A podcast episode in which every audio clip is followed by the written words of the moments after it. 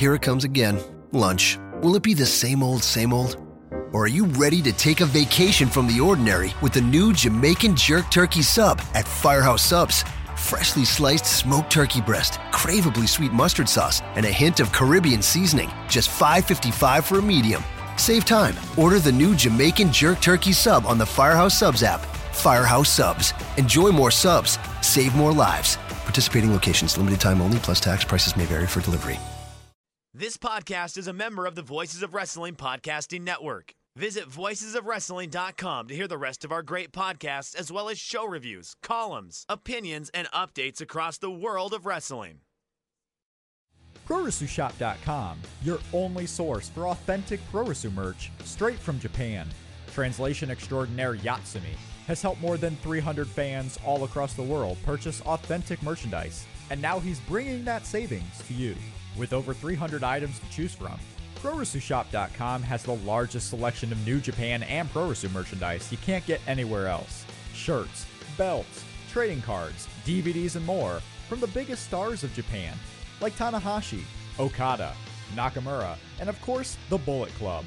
Get them all for the same price you would pay in Japan, with worldwide shipping starting at only $6.99. For the very best in Puroresu merchandise across the world, the choice is clear PuroresuShop.com. That's P U R O R E S U shop.com. PuroresuShop.com.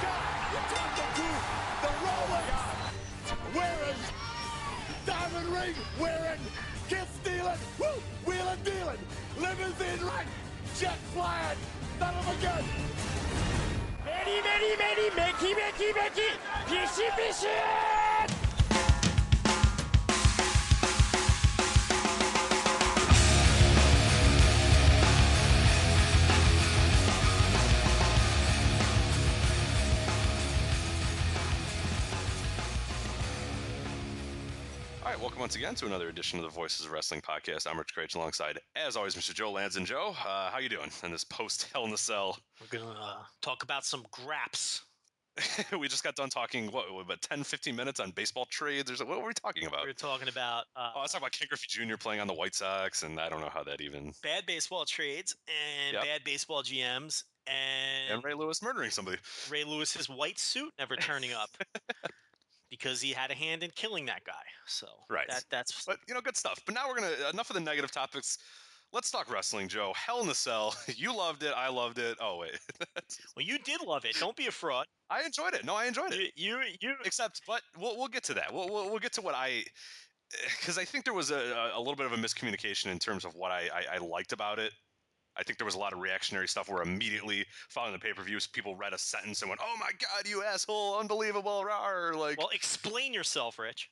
Well, okay, because well, first off, we're contrarians, Joe, because we always support WWE. As as somebody said, they would have put betting odds on us supporting this pay per view before, even though we just spent two hours the week prior talking about how horrible it was. But you know, that's what we do. Anyway, um, Everybody knows this is the uh, podcast to listen to for uh, WWE cheerleading. right? I don't get that. Where I would have bet you guys were gonna love it. What? What? we, we hate most of the stuff they do. We get criticized the other way for hating too much of it. Anyway, no, I thought uh, overall as an in-ring show, it was pretty good because I value, and I, I mentioned this a bunch of times, that I value pay-per-views that I feel like don't have any truly awful matches. And and I think you disagree a little bit about the main event. I enjoyed the main event. We'll get to that in a little bit, but I thought this was solid card top to bottom. I said it was one of the better pay-per-views, not the best. People sort of contributed one of the better to be. You think this is the best pay-per-view of the year? That no, that's not at all what I said. I thought though overall it was a good watch for three hours. I, I was okay with it. In ring wise, the booking top to bottom was awful, just horrible, horrible, horrible. I try to when I do these reviews sort of contain a little bit of just kind of the in-ring stuff and then i use this as the platform to sort of talk about the booking and all that sort of stuff. People can disagree with that a little bit and, and, and sometimes i sort of waver off that but that was sort of my justification there is i thought every match at least was above expectations except for the main event. I did not think the main event was was above expectations. Nikki and brie i thought was pretty solid. I thought cena and orton w- was better than i thought it was going to be. Uh, rusev big show i loved. That was probably my match of the night uh, Cesaro I enjoyed, and we look at it. I mean, top to bottom, that's a pretty decent card. The Goldust, Stardust, Usos was, yeah, it was what it was. Uh, Sheamus Miz, I didn't really like all that much. AJ Lee Paige was kind of what it was, and then the main event. I feel like the main event is the real polarizing one here, and and I'll get to you in a sec about that. I enjoyed it to a point. So much so that when I put in my review that I, I really had trouble rating it because I didn't see it as a match. It almost reminded me of what we called the main event of WrestleMania. Remember, we got a lot of controversy for that because you know we're WWE cheerleaders, except we got you know, grilled or, or, or, fried for for saying that the main event of WrestleMania was no good because we didn't think of it as really a match. And and this one was kind of similar here. I actually rated it lowest out of our reviewers. We had some people saying this teetered on five stars and this was this and th- you know, I put it at three stars. I thought it was I thought it was okay for what it was. I enjoyed the stunt show and the callbacks to other cell matches and all that sort of stuff that that all excuse. I mean, at, the end of the day, nobody cares about the in ring here because the polarizing stuff about this, and the big deal is whatever the hell the booking was, top to bottom of the show. You want to talk about the main event booking? I'm assuming we'll get to the other stuff. Why, don't we talk about that a little bit? Well, the main event to me, I think you nailed it on the head. This was more, and this is what I feared coming in. You called it. No, you called it a week prior. Yeah, I, I, I, I feared that this would be th- that awful quote unquote storytelling that the mm-hmm. WWE likes to do. That's what I was scared that they were going to do here, and that's that's what they ended up doing. And uh, you know, very similar to the WrestleMania main event, which I hated, which I think was a terrible match. Some people think that was a great match. And I thought that was a terrible match with the stretcher job coming off the stretcher. It just I, I don't like any of that nonsense. Um, and and that that's what happened here with this main event. This was more of a you know WWE telling a story, which is how they like to call it, rather than a match. And and you know it started off with you know, the double table spot, which was an interesting stunt, I guess. I mean, I didn't pop for it the way a lot of other people did. Disclaimer though, as you know, I'm not a real big wild brawl kind of. I'm not. In, right, I'm yeah, not really into that stuff. It doesn't do a ton for me. Um, been there, done that. I think it's passe. I think I, I'm, I'm just. I'm not a fan of brawls. I'm not a fan of props and weapons. I mean, you know, it's it's occasionally I get into a match like that, but for the most part, they bore me. So you know, but but that was an interesting, you know, stunt to start the match off.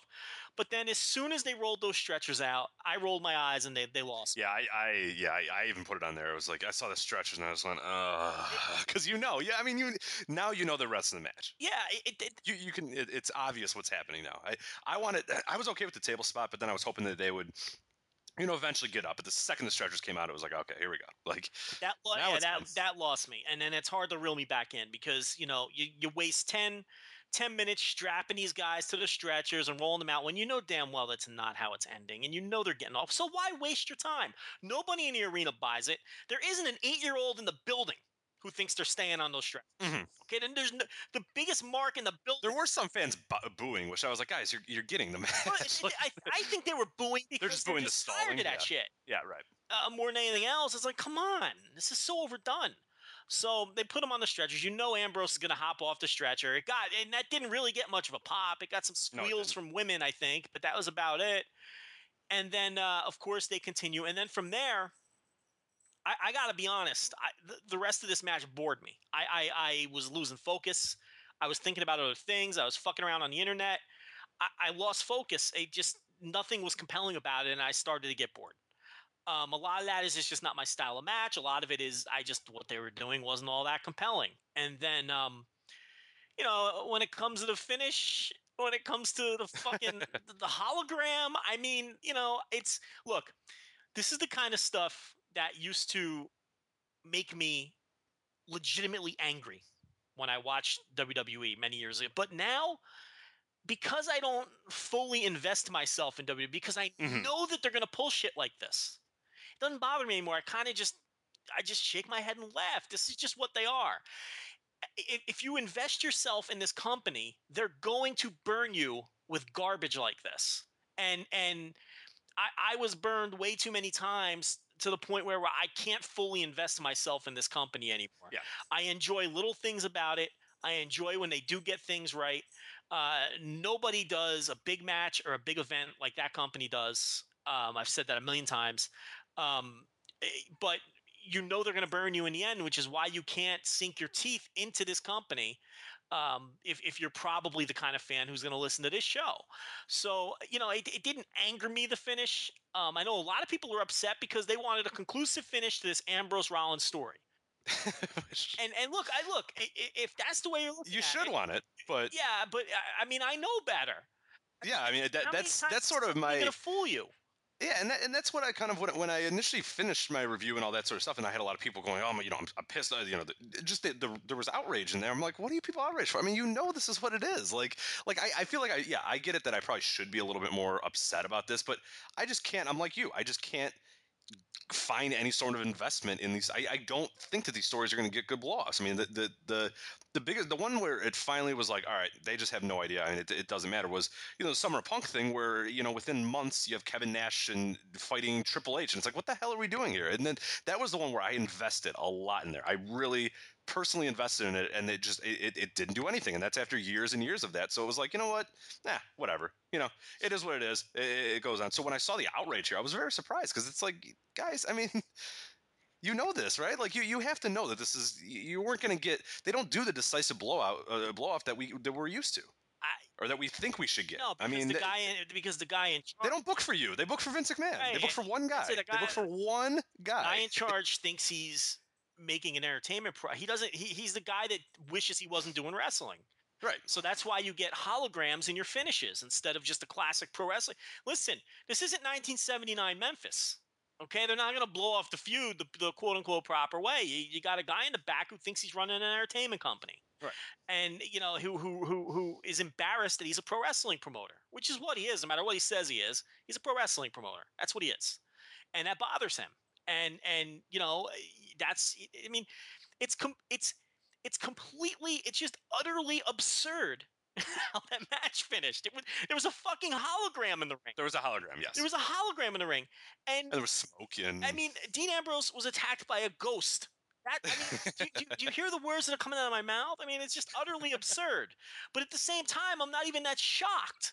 This should be so shocking, but it isn't because that's what this company is. And it wasn't even, it wasn't even Eddie Guerrero or Brian Pillman. It wasn't even a decent ghost. It was fucking. It was. it wasn't a work rate It was, ghost. it was Bray Wyatt, who I have no use for. I have no use for Bray Wyatt. Anybody who's been li- there might be some new listeners, and we haven't talked about him because he hasn't been around, which has been nice to be completely honest with you. But I have complete. I have no use for Bray Wyatt. I have no use for him as a wrestler. I have no use for his goofy promos. I have no use for his cartoon gimmick. He belongs in Chikara.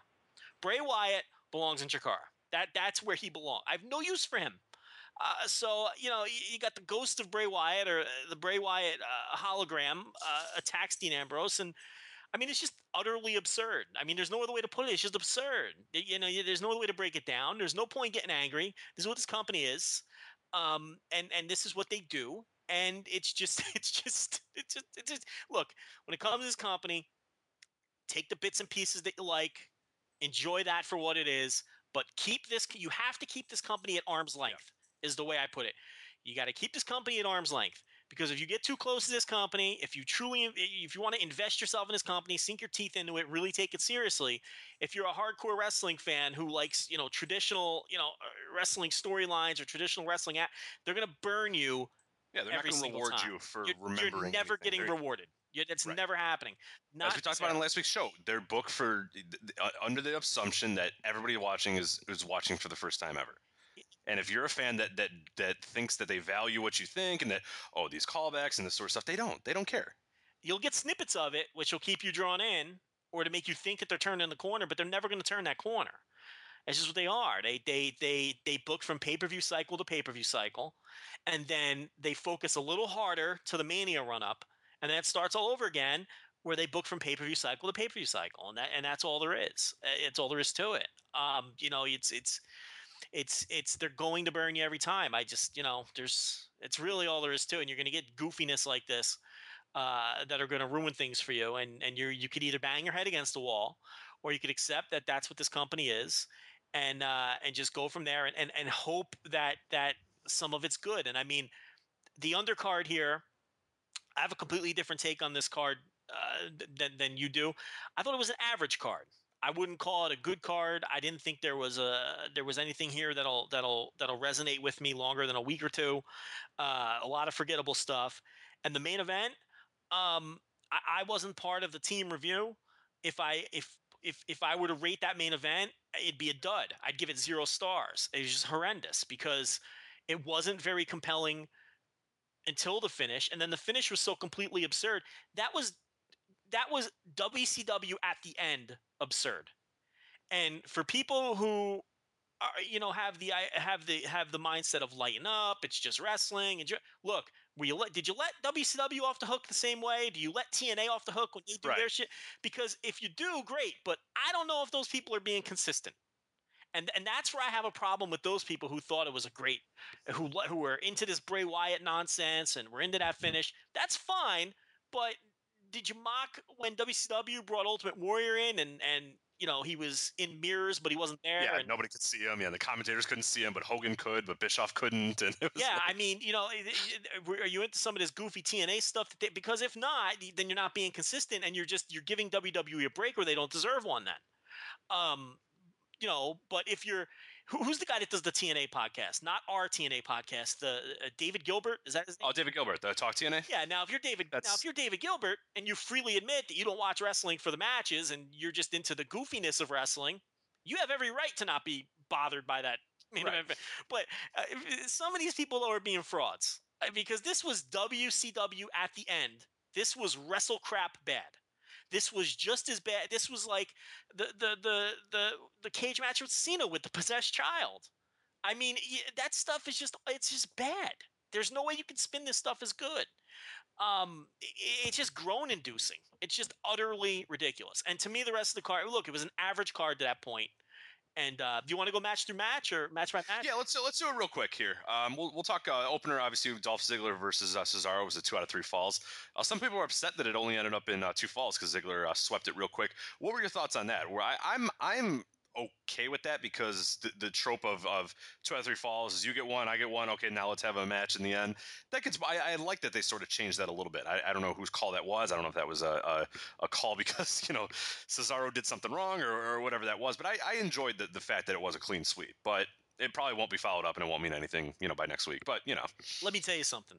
I have very strong feelings about the way that was booked. I fucking love the fact that Ziggler won that in two straight falls. Yeah. And I would have loved the fact if if if Cesaro would have won it in two straight falls because I'm just so sick and tired of this lame predictable bullshit. Best of 3 falls matches are hor- are usually horrible because whoever wins the first fall, you know the other guy's winning the there's no drama in the second fall. And as you playfully put on Twitter that that you know the, the two falls will happen in you know a minute and a half, and then it's like okay, now let's And have I- a real yeah. match or whatever. You had a bunch of people going, what, what, whoa, I missed it. Like what's happening? Like because yeah, it is just like you know roll up, okay, low blow, all right, it's over, all right, third fall, and it's like all right, well, why did we have the two falls? Did we really, really need the two falls? Whereas this, it felt important, and this now makes I think this adds a little. This is because it's so weird. Because sometimes they'll they'll they'll do a little nugget like this where it's like, cool. Now they've given in the future value to two out of three falls matches because you know that look, it's not just going to be the first two falls aren't completely meaningless. Right. Sometimes guys just sweep them, Now you which know is it cool. can happen. Now they'll they'll forget about it and they'll never mention. No, they won't know, but. But, the, but the next time Dolph Ziggler or Cesaro is in a best two out of three falls match, they should mention that, and it would add a little drama to that second fall. Drama that. Well, you want the second fall- announcers to what? No, what? What? That's what I mean. What are you asking for, Joe? I, I, I know it's completely ridiculous. It's never going to happen. But uh, you know that that's th- th- in theory that's what they could- that's what they could do here. But what I was going to say was originally, uh, number one, it, it, it, these you never have drama in the second fall. But the other thing, and the thing that I that you made reference to that I was doing on Twitter, is I was kind of poking fun at those lucha best two out of three falls matches where the first two falls are over like in under three minutes, and it's like all they cared about was what they were going to do in the third fall. So then in that case, why even bother with the like you said, why even bother with the first two falls? So that's another reason why best two out of three falls matches are you are, are oftentimes, not always, but a lot of times they're garbage. Because if the wrestlers aren't even interested in working hard for the first two falls, or if they're just interested in blowing through the first two falls as quickly as possible, why should I care about the stipulation? Mhm. They're essentially blowing off the stipulation. So I have a lot of problems oftentimes with best of three falls matches. And look, when it comes to the lucha, who am I, some dude, you know, some Italian guy from the United States? I have no right to bash their culture and tell them how they should present their wrestling. So I'm not going to be one of these guys who's going to say that they shouldn't do best of three falls matches in Mexico. That's ridiculous. That's their culture. That's their history. But it, it, it still bothers me when they rush through the falls. Um, Yeah. But when, but when they're well done, when a best of three falls match is well done, um, you know, it, it, it's okay. But again, usually that second fall is predictable. Th- anyway, that's why I love this. It kind of I thought it was a little short though. Was. That was my only issue. Is it went about? I, I don't have the exact time in front of me, but it, it, it could have easily gotten another ten minutes. I think, Oh yeah, yeah. The match. and been really good. It was over in like ten. I, I feel like I don't know the exact time, but it had to be like ten or Well, as far as the match quality, you know, we were just speaking to the booking.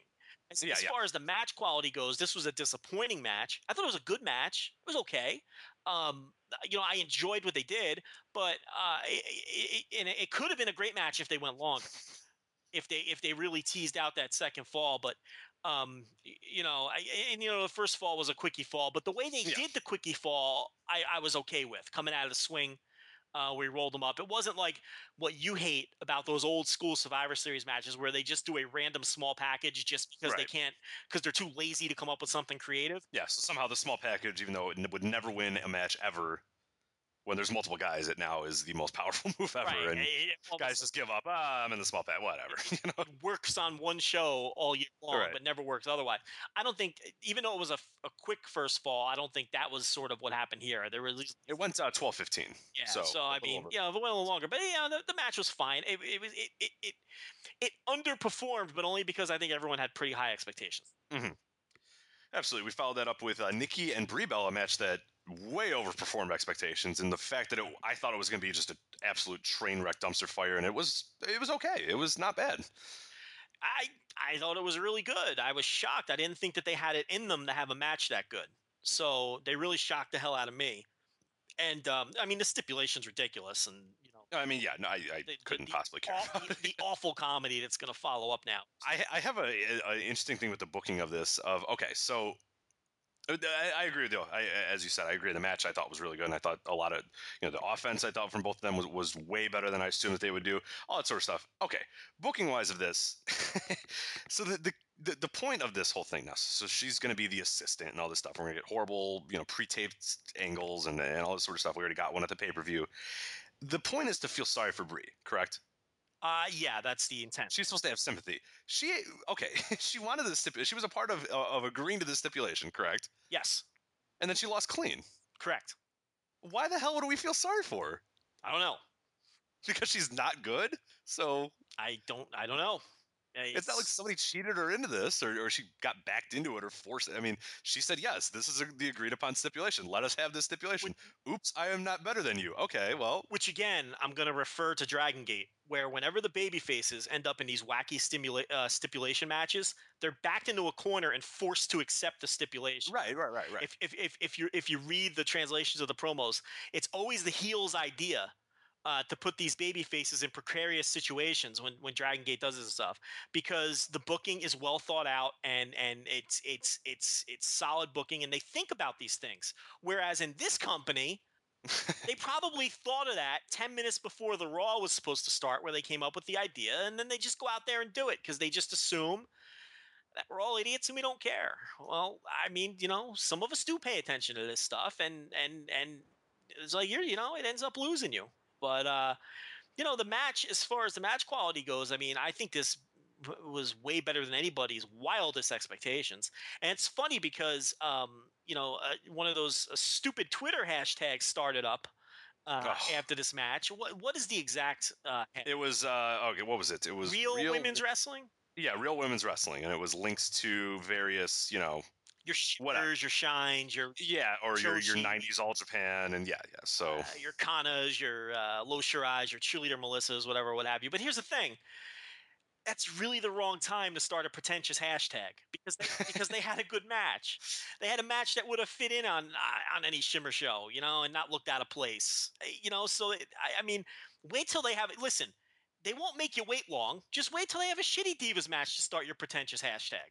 I don't understand the logic of starting that hashtag after a match that wildly exceeded everyone's expectations and was Right. actually pretty damn Pretty good. damn good. Yeah, it was really good.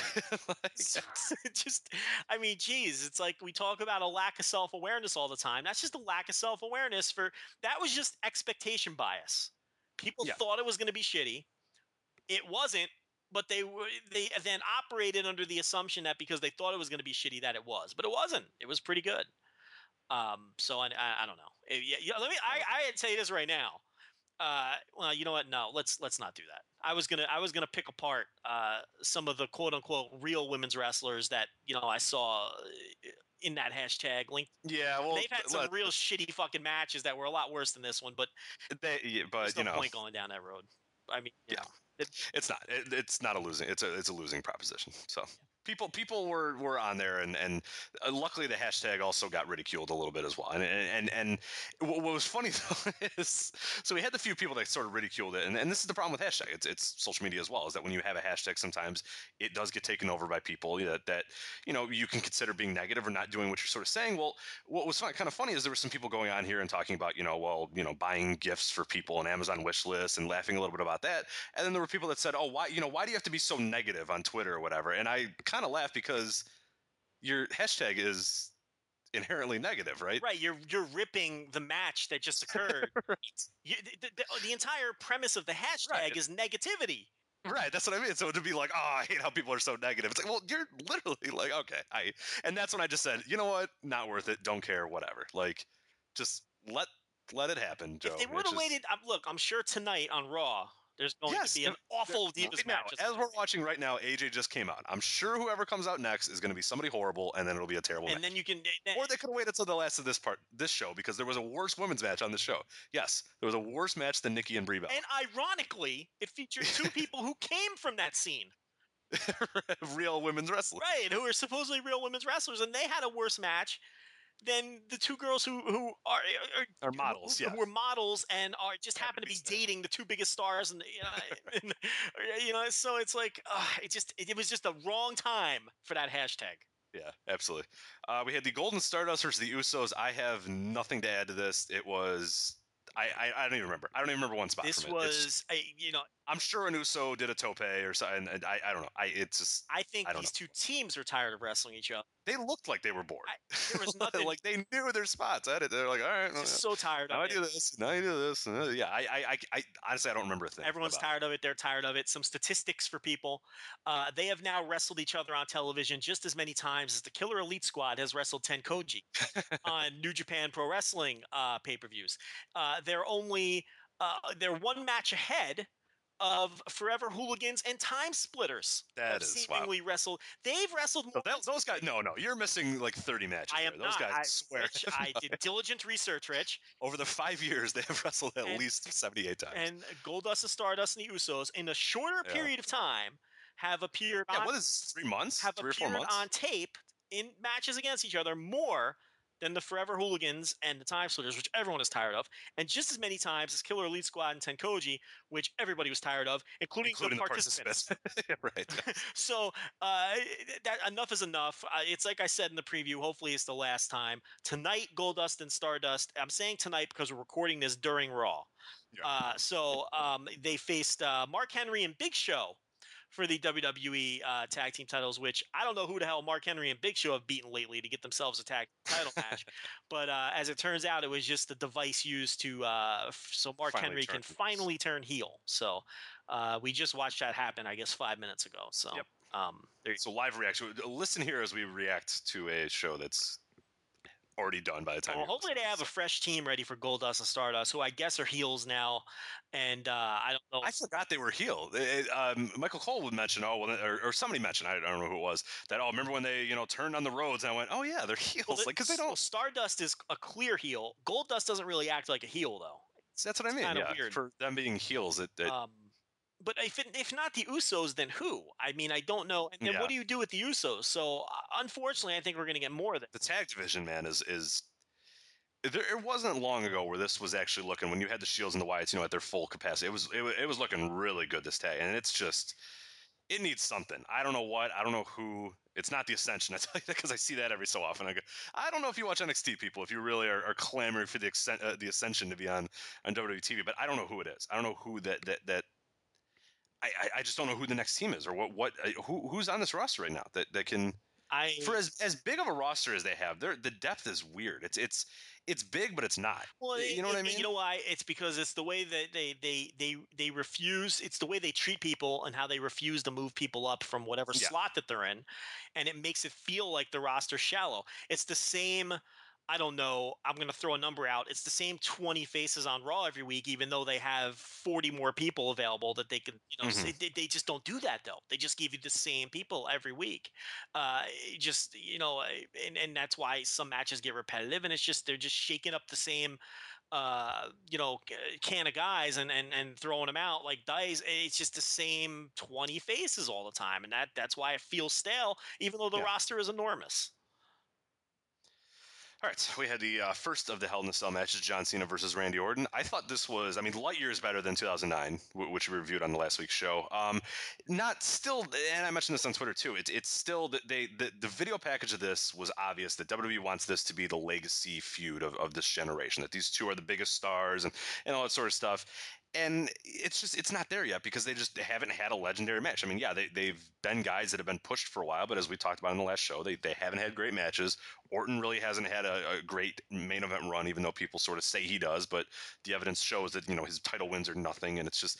And, and this I thought was a, a good match. It was one of their better matches, but it still wasn't that legendary match that you, you know what I mean. The feud doesn't have that yet, and I don't think it ever is going to get it. They tried really hard to make it so, but they're not convincing anybody that this is a legendary rivalry. They're just not. I mean, Ali Frazier. I mean, just, Yeah.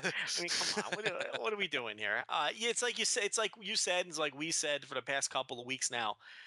If you don't have the great matches, it doesn't mean anything. You can wrestle every single week; it doesn't matter. But if you have the great matches, if you have truly great matches, no one's really going to get sick of it if you keep ta- if you keep throwing it out there. But the matches have to be great. We just talked about three tag team feuds which have been done to death uh, in recent vintage in two different companies, and let me tell you something. All three of those tag team feuds featured good matches. There's nothing wrong with any. You know, they they always have good matches. Uh, Goldust and uh, the Goldust, Stardust, and the Usos have good matches.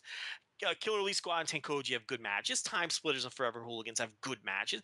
Because they never have great matches, we're tired of that shit. The, the, these two guys never even really have good matches. I mean, you know, we talked about it ad nauseum over the last couple of shows. This was a good match. It wasn't a great match. It wasn't a memorable match. It wasn't a a, a uh, feud defining match. It wasn't any sort of legendary match. So you know, it, it it wasn't enough to push this tired feud over the top. You're absolutely right. Yeah, it's just what it was. What it was. Uh, Sheamus versus The Miz. Sheamus obviously won this one. Um, that was well, yeah. it's uh, there's just it. I don't know.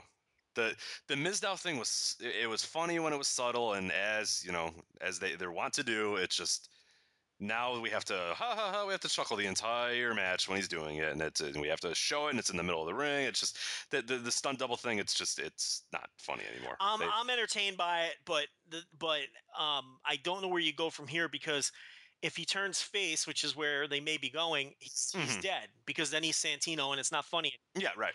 Um, and then it's only funny to eight year olds, which is fine. A nice little spot for him, I guess. If but but it, it, it loses all its legs for for you know, uh, it, it goes over the top at that point. You can't turn Mhm. Miz face. Miz is just a natural heel. We've learned that over the years. It just never works when he turns face.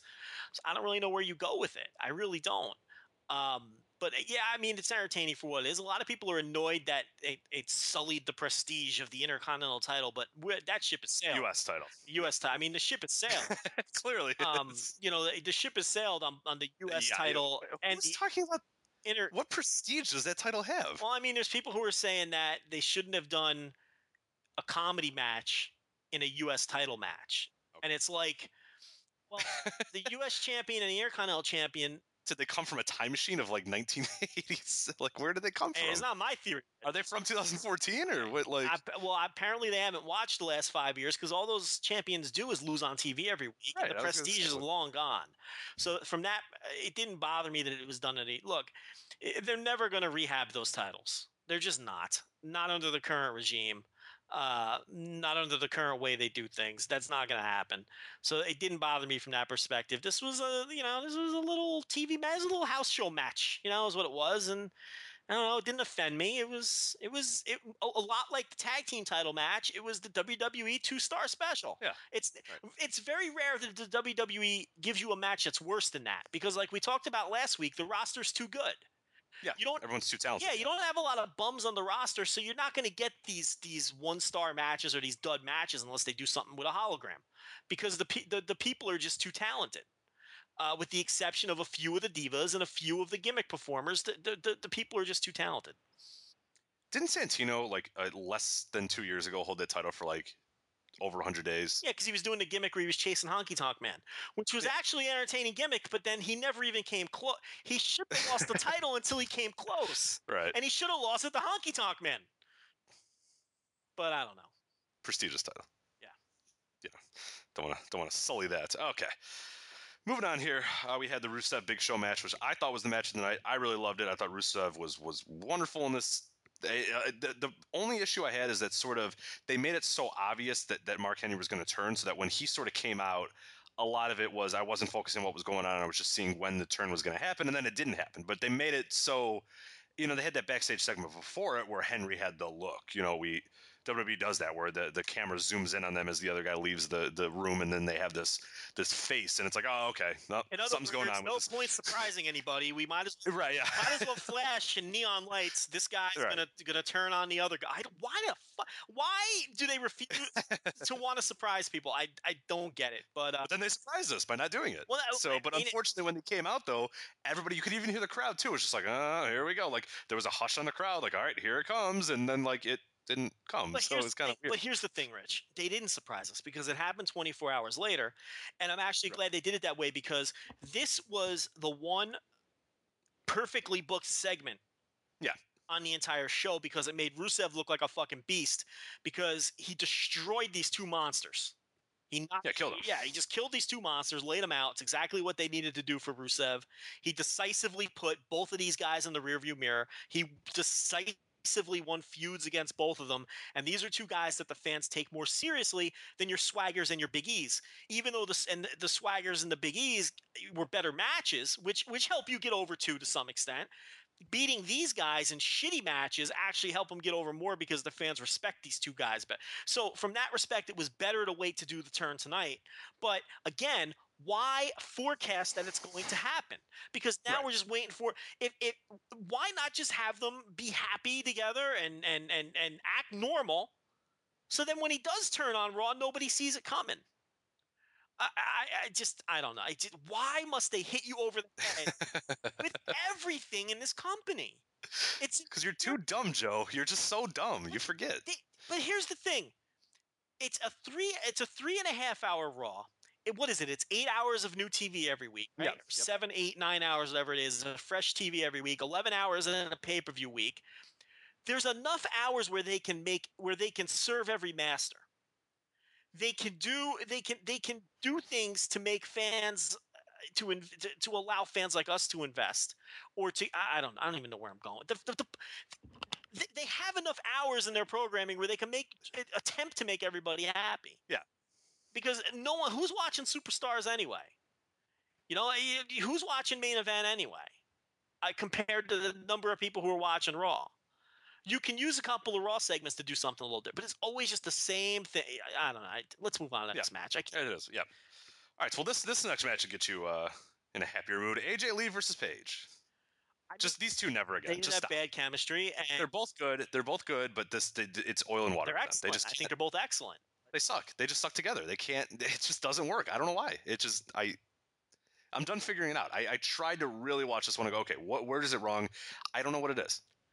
I've seen them both have good matches against other people. They just have never had good matches together. Um, it's always an average match. It's always a disappointing match. And at first, we gave them the benefit of the doubt because if you remember, the first couple matches were both like under two minutes or whatever. Yeah, right, right. So it's like, ah, come on, give them time. Then they get time and it's no good. So, but it finally looks like they're splitting them apart because as I speak, Paige is beating the shit out of Alicia Fox. Yep. Now, I, I don't know what they're doing here because I think I think Fox is a better heel and I think Paige is a better face. Yeah, But I mean, I, am I really going to get nitpicked? it's gonna be it's gonna be a triple threat match with everybody. Then you have no idea who's a heel, who's a face, because they're all just this weird blob of shades. Like it, that, it, it's gonna be a triple threat match, and then God only knows what they're gonna do with it. So Yeah, and it'll be right before uh, the main event or whatever. It'll be in the Yeah. death spot. So who cares? Let's just move on.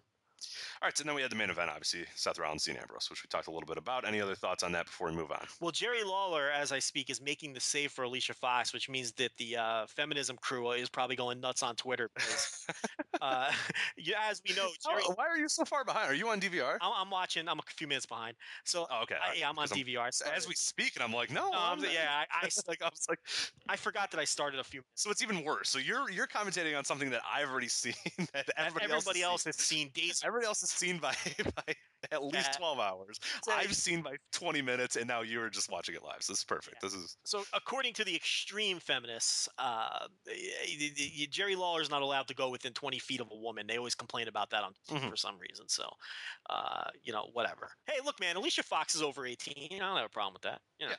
It, it's the it's the minors you got to keep Jerry Lawler away from. yeah. He doesn't care about yeah. He doesn't care about adult women. Yeah, you got to keep Lawler and Dundee away from the minors. That's your, that's where you got to draw the line. If the, when the girls are 13, that's when there's a problem. But uh, moving on.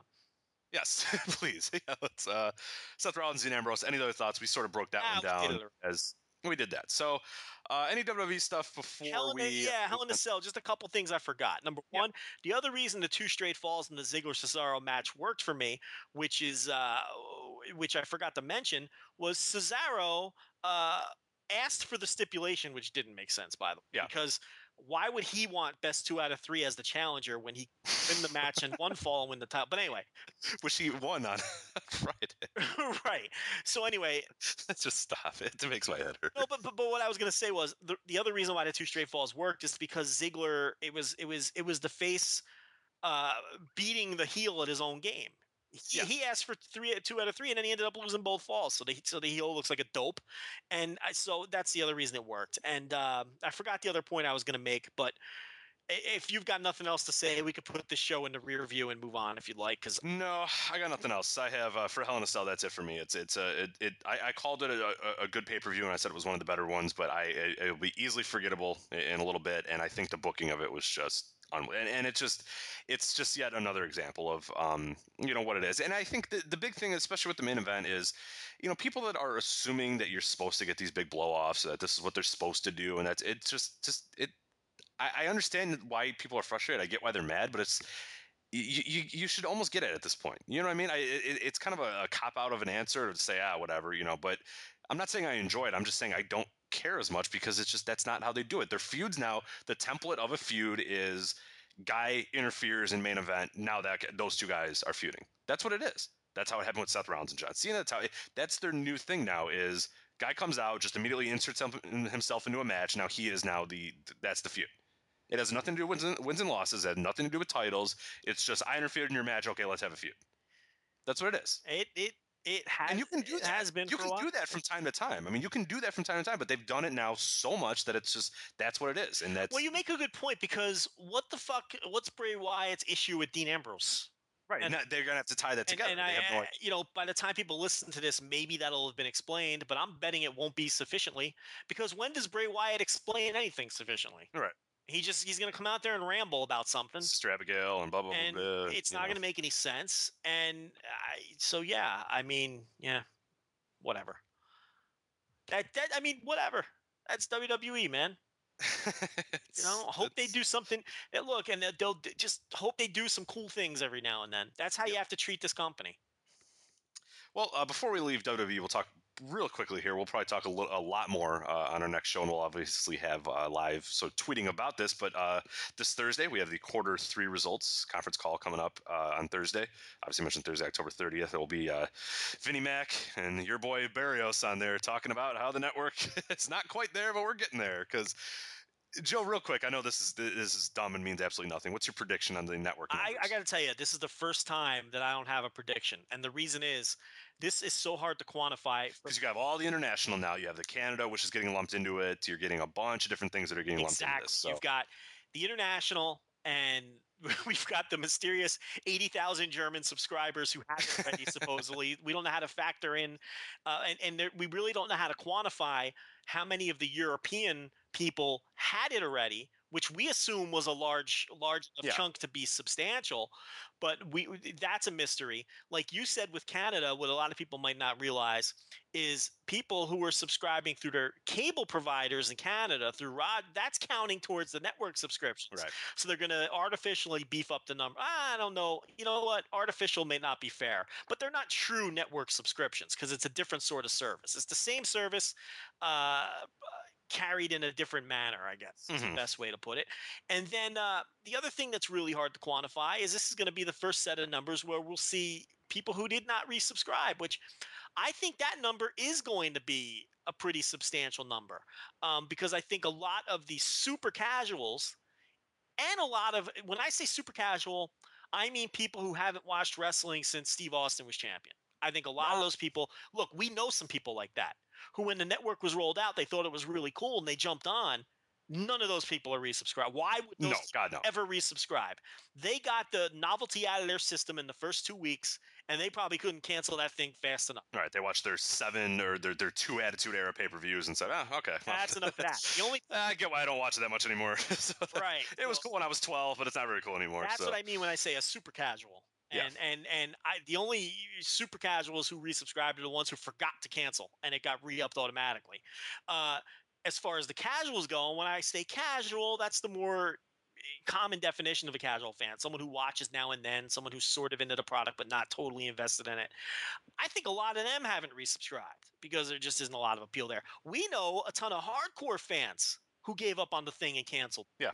because they just weren't adding enough uh, uh, fresh content on there for their needs so i think it's going to be a pretty substantial number of people who did not resubscribe but uh, that will be hidden a bit by the uh, by the Canada inflation, by wh- whoever was added worldwide. So for me, I don't know. I can't even. This is the first time that I'm not even going to wager a guess because I, I, I Mhm. Rich, I don't know. All I know is this: if they haven't hit a million by this point, they're in deep trouble. Well, and, and one of the things though that's a little bit interesting, and I, that, my sort of curiosity with this number is, I think it will be under a million. That that is my guess. I have somewhere around the 950, but I, I'm basing that. That would be a absolutely nothing. I'm disaster, just- in my opinion. That would be that would be bad. That's but the thing that's pretty interesting, it, it is a disaster. But they are sort of, and we talked about with the ads. We didn't really talk about that when the ads sort of came out. Which, by the way, the ads are horrible. I don't know if you've seen any of them. Very They're low rent. Very, very low, very low rent. They're like what you get on like NBA TV or whatever, where, where you know these these horrible networks at 3 a.m. that because I watch terrible networks at 3 a.m. or whatever, Yeah, you- and they play just like hover around uh, episodes and like yeah, or yeah, like you're right about that. And I'll give you an even better example.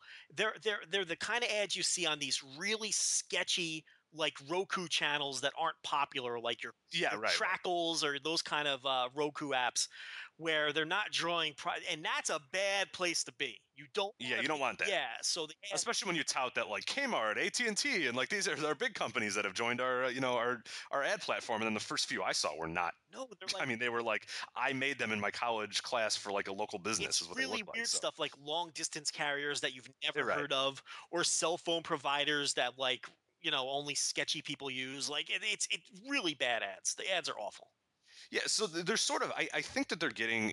eh, They're understanding that they obviously have to do some different things. That that that there there's not going to be just this immediate flood of people that are doing this. I think the ads are are point. We knew that was going to happen, and I think that they're doing some different revenue streams and different stuff like that to try to at least make this a, a, a you know resurrect it a little bit because I don't think it's going to be over a million. I really don't. And I think the problem though is that what we really have to look at, and if it's over a million, we can kind of assume that that's that steady state of people because that's the big thing. You don't want just a, real, a little pops during WrestleMania and this sort of stuff. You want a steady flow of people.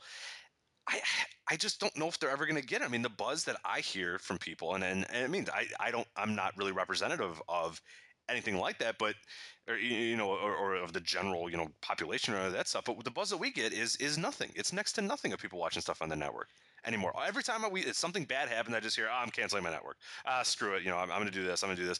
I never hear people saying, I just discovered this on the network again. You know, you know what I mean? I feel like you and I are the only people that still use the damn thing yeah you know it's on our Twitter account. We're always watching random crap, and then nobody else is. Like nobody else watches any yeah of it. people are really super negative on it um it, it- like i said i think you're right though and you know i hadn't even thought of that angle they wouldn't have added advertising if they had a million and a half All right. This is So clearly the number's not going to be a. We know this. The number's not going to be great, and the number's probably not even going to be good because they wouldn't have added advertisements. Um, because that's a road they really don't want to go down if if they could avoid it, and they've had to go down that road because the number is either the number is going to be lukewarm at best. Right. So, and if they haven't hit a million, I, that's really not encouraging. The one thing that I that I am happy about though is they've pushed so hard with the 9.99 campaign that you're not going to see a price increase for a long time. No, they time. can't. Unfortunately. Because they they're, they're really making they're really making 9.99 part of the vernacular, and it's been pushed so heavily, and they've put so much money into pushing the 9.99 that you're not going to get a price increase. So that's a good thing. Um, now, as far as they can really play with these numbers, because now that they have monthly subscriptions for the twelve ninety nine, Yep. they can really fuck around with this. So it's not so much what is said on the call; it's when people really dig into. Yeah, and and you have to wait till till Chris uh, Chris Harrington can get his hands on it, and a few other people can look at you know the the really look at how they're breaking stuff down, really look at the graphs, really look at the numbers. Because yeah, Barrios is going to go there and, and and tout a number that that's going to sound good to everybody, and the calls are going to be terrible, and the people that are getting on there will say, oh, this is you know that's glad I'm glad we got to 950. Okay, so what, what's the next step to you know get a little bit higher or whatever? But no, if you really look at the calls, uh, Chris Harrington will do a great job. I'm sure he's Listen to the words that they choose to use. That's going to be important. Mhm. Barrios says things like, "We've had up to 1.2 million subscribers at, at one time." blah- No, no, no. It- it- it- there's going to be some fuzzy math in there if they're not happy with it.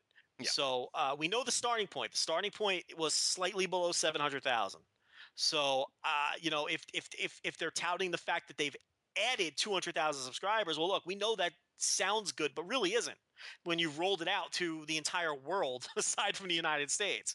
Uh, so you know, it's it's be careful with the way they word things, and and and and and like Rich is saying, let Chris Harrington and some and and people like Dave Meltzer and Chris Harrington really dig into and the numbers. Bixenspan, David David Bixenspan will do this as well. Now, are you going to be listening live? I will, yes. Okay, so we're gonna be have full live. I'm tweeting out, yes. Oh yeah. As usual, we always have full coverage of quarterly calls. Rich, who uh, you know, with his feet up on the desk at the shoot job, uh, he's gonna have he's gonna have the Dragon Gate show running on on on, on one computer, and he's gonna have the the WWE call on the other computer, and he's gonna be uh, live tweeting on his phone all you know all the while. Um, and I'll probably I'll probably my lattes. I, I'm ripping you, but I'll probably still be asleep. So who am I to I'll, I'll probably would have. You're up till five a. You're up till five a.m. tweeting out, you know, Noah results and Charlie Norris. Rich, I'm either um, I'm, I, it will be true. I am up till 5 a.m. I'm either watching really bad wrestling or having incredibly questionable hookups. Uh, so that's why I'm up at those hours. it's one of those two things, you know. Uh, it's usually the wrestling. It's, it's unfortunately it's usually the wrestling. Uh, you know, if I'm not around, you know, it's the questionable hookup. yes. Highly questionable. Oh man, these are some questions. Yeah, at five a.m. That's getting real. the later it gets, the more questionable the hookup gets. Oh See, God, yes. Once you pass midnight, and and every hour, uh, the quality of the hookup goes down about twenty to thirty percent. So if you're do you have a graph on this, or that, listen, I I don't need a graph. I've got years of experience. So by the time you get to four or five a.m., it's it, oh, it's off. it- you know what? It's best to turn off the phone. It's best to shut the laptop, and it's best to go to bed because you're really scraping the bottom of the hookup barrel at that point. But uh, but yeah, so I'll probably be asleep. You will be uh, live tweeting. I don't know. How do we talk about my questionable hookups in relation to the WWE conference? Only on this show yeah, yeah, right. Will you hear that sort of talk. Now, so you'll be live tweeting this. You'll be reporting this. Chris Harrington, I'm sure, will be all over it. David Bixenspan will be all over it. I think uh, Uh, the Shakes Them Ropes crew is going to do a uh, a, a show uh, later in the day, Right, and- uh, covering a little bit. So Rob McCarron and, and Jeff Hawkins. So So there you go. So people are going to be, and all these people have respectable jobs too. So you're not the only one with your feet up. see, right? So uh, you know, it's it, it- listen. We live in a very unproductive country. My theory Oh God, it's horrible. on, on the United States, the problem is we commit too many hours to the workday. An eight-hour workday is utterly ridiculous. oh yeah. Oh, I've had that argument for a long time. Most of it is just wasted. If we, if we, if people went, listen, this is going to sound absurd, but hear me out. No, it's not. No, no, no, no. I know what you, I, I'm. I'm right with you. But go ahead. If our culture was everybody went to work from say, I don't know, noon to four instead of nine to five, I would argue that you'd be more productive. Oh yeah, absolutely. Because- I agree. At 9:45, when you look at your watch and you realize you still have over 7 hours to go, what do you do? You fuck around on your phone, you fuck around on the internet, you procrastinate. You're not driven. And you're not fresh because God forbid you stayed up an extra hour the night before to watch a movie with your girlfriend or go Right. out and do something social. You still got to slap that that fucking that alarm clock at eight o'clock in the morning, seven or six o'clock in the morning if you got to get kids out to school. It's utterly ridiculous. No one should come to work until noon. Everyone should be on Joe Lanza hours, right? You should roll out of bed when your body wakes you up. Not when an alarm clock wakes you up. When your body wakes you up, that's when you should roll out of bed. 10 11, more than five. Roll out of bed, hop in the shower, go to work at noon. You're refreshed. I'm clapping over here. You're refreshed. No, you're. I, hey, You're ready. You're awake. You're ready to tackle the day. Okay. Uh, you get to work, and you know you're not going to be stuck in that jail for eight hours. So maybe you'll get something done. If you know you're yeah. allowed to go home, at no lunch breaks. Just come in at twelve. Eat your lunch before you come in, and work straight through till four or five. A nice four or five hour workday. Okay, and then get the hell out of there. What are we bringing people to work at eight o'clock in the morning for? No one's getting anything done. We got, we're listening to WWE uh, quarterly conference calls calls. Yeah. and, and and fucking around on Twitter and watching Dragon Gate shows. You're not the only Right. one. This is what people do with their workday. And that, this doesn't just go for you in your cubicle. This goes for the guy on the construct. I had a. de- I am not in a cubicle, sir. When I was, let me tell you something. I share an office. You know, an office, a cubicle, the corner office, the cubicle, whatever you want to call it. Okay, let me say something. When I was, a, my father was a, uh, a a tradesman. He's a carpenter. Okay. Yeah. So uh, growing up, uh, and he had his own business. So when I was a teenager, you know, he wanted to teach his son how to be a man. So he would bring me to work. You know, in the summers or on the weekends or whatever it was when he had a job, and uh, you know, he'd hand me a hammer or a crowbar, and he'd stick me in an empty room, and he would say, "All right, gut the room." You got eight. I don't know if you know what that term means to gut a room. It basically Oh, yeah. means just to tear the walls down, Right. uh, tear off the sheetrock, gut the room because the people are remodeling. And he would he would say, "All right, gut the room. I'll be back in six hours." So you know what I did, Rich? I made sure it took six hours. Now, if he would have said, "Gut the room. I'll be back in two hours," I would have got the job done in two hours. Or when you're done gutting the room, you can leave. Uh, Yeah, exactly. When you're done gutting Right. the no, but he would leave and go to another job, leave me there with the with the hammer to gut the room, and I would make sure that it took fucking six hours to gut that room. Well, where's my incentive to bust my ass?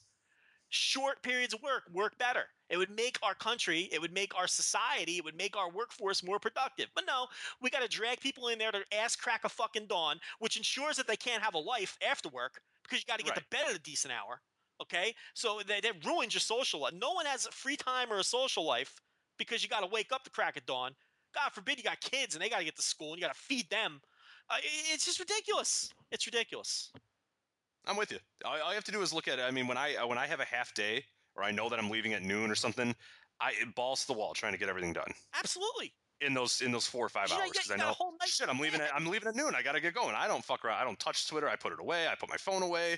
I get my coffee and I, I just dominate. I dominate for the first three hours or whatever, and I go, okay, cool, good. I got everything done. Good. I can I can leave. You know, I can leave for the weekend, my three day weekend or whatever. You know, knowing that all my stuff's done. And yeah, then I come back on Monday and I have eight hours and I sit around and We I check email for five hours because I'm just I- dozing off. I hear and you, yeah, man. We, we listen. We ask people to wake up way too early in this country. We just, in this I- society, we just do because then you can't do anything at night. And wouldn't it be nice? And here's the thing: if you're working from nine to five, it- it- it's not just that nine to five block that your job owns. They also own the hour and a half block before work that you got to get ready for work and your commute. That block of time is gone, and then the hour and a half to two hours after work, that block of time is gone. Your commute home. Eh, But you know, by the time you sit down on the couch to do something for yourself, by the time you go out to do something social with your friends, by the time you want to take a girl out or something and throw a burger down her throat, it's it, it, it's nine o'clock at night. yeah. Yep. It's ridiculous. And then you and then and then you can't even enjoy yourself You're tired again the next day. because yeah. you're worried about getting home and getting back to bed because you know that alarm's gonna go off at six thirty. And then our country binge drinks on Friday and Saturday because You know, listen. it's the only days you're allowed to actually have any time to yourself. So people just go fucking insane. Bottom line here is Joe Lanza should be dictator of this shit, and, I- and I I, should run shit because I would fix shit. What's the next topic? Okay, next topic is how did we? T- we were talking about the conference. Yeah, unbelievable, unbelievable. Let's talk about New Japan here. New Japan. Let's talk. Uh, we had the 1025 show that showed up. It was a samurai TV show. Um, it's a part of the uh, the road to Power Struggle. Which, by the way, Power Struggle is looking real good. I don't know if you've been uh, following sort of the new matches going on, uh, new matches announced, and the matches we already know. Really good looking card right now. We have uh, well, we'll talk about it after we do this 1025, I, I think, and, and we're gonna talk a little bit about the Super Junior tournament, and then let, let's let's then we'll, we'll talk a little bit about Power Struggle. But I think we're gonna give it a proper review because it is uh, next week we can give it a proper review. Correct? Yeah, that sounds about Yeah, preview. but- yeah, preview. you know, so we're, well, our preview, yeah, that, that's correct. Yeah, so it's not for a few more weeks. So we'll give that a, a, a much bigger sort of insights uh, next week. But uh, New Japan 1025, this was the first show, it's a Samurai TV show that showed up on a few of the uh, various sources that we find them, which is unfortunately have to be how we're going to have to do it these days because we got Nico Nico, we got, uh, and then we have people who put stuff on Daily Motion. So that's they won't let us pay anymore. So that's that's what we got to do, right? I mean, people have had success with Nico Nico. This show wasn't even on Nico Nico. I don't. No, think, this was just so- Samurai TV yeah, show. so- Yeah, so this wouldn't have shown up anywhere, but that's all right. But it was a decent show. You watched a little bit. I watched the Super Junior uh, tur- uh, tag tournament matches and then the main event. Uh, what, what did you watch at this one? So. I watched the same thing you did. I blew off the uh, opening multi-man tag matches. I didn't watch. You want to watch Suzuki finally get his hands on Yano in the opener? You know, he's been chomping at the bit to. to I get don't. I wonder what happened. I wonder what the the, the big blood feud. I hope they didn't start out with a, uh, a, a you know a, a hold. I hope they were just pounding on each other when they finally got the I I hope that uh I just a wild brawl once they finally can. I'd like to see uh, Azuka get involved and and use the uh the. the, the ring the ring announcer's uh, cord to choke people because I Hmm. haven't seen that in every match for the last six. That would be pretty either. cool. That would be pretty So- sweet. So obviously, watch the Super Junior. We talked a little bit about it last uh, week, but we'll, we'll break that down a little bit. Uh, first round matches here. I'm, I'm going kind of out of order. I'm just going in the order of the brackets. We had uh, Jushin Liger and Tiger Mask were defeated by the Young Bucks, which was I thought a good result. We were sort of we were a little worried, weren't we, that the Bucks would maybe drop this, that maybe they were doing the legacy, you know, Liger, Tiger Mask, but the Bucks. Nah, won, I mean we I think I think we were pretty we were trying to be kind of devil's advocate. we were, it- we were trying hard, but eh, we were pretty certain they were going to win this. And actually, Yeah. the big surprise here was how good the match was. it was really good. A lot of fun. And you know, it was the shortest match of the first round, but it, it was arguably the best match of the first round. The Bucks were pretty serious in this one as well. I mean, there there was some stuff that they did that was kind of zany or whatever, but I thought that the end was kind of cool, where you know you had the the Bucks, you know, tackling. You know, I, I forgot who was coming in for the save. Um, There was a g- I- that was a cool spot. Yeah, what was that? Was, was that the? No, that wasn't the finish, was it? no, there was a great spot where uh, the, the Bucks were doing one of their springboard moves, and Liger came out of nowhere with his palm thrust and laid one of them out. Yes, yeah, that was that was That's one the of them. I'm talking about, where- no, no, no. There was one where somebody was going for the pinfall. It might have been the the the the, the final fall.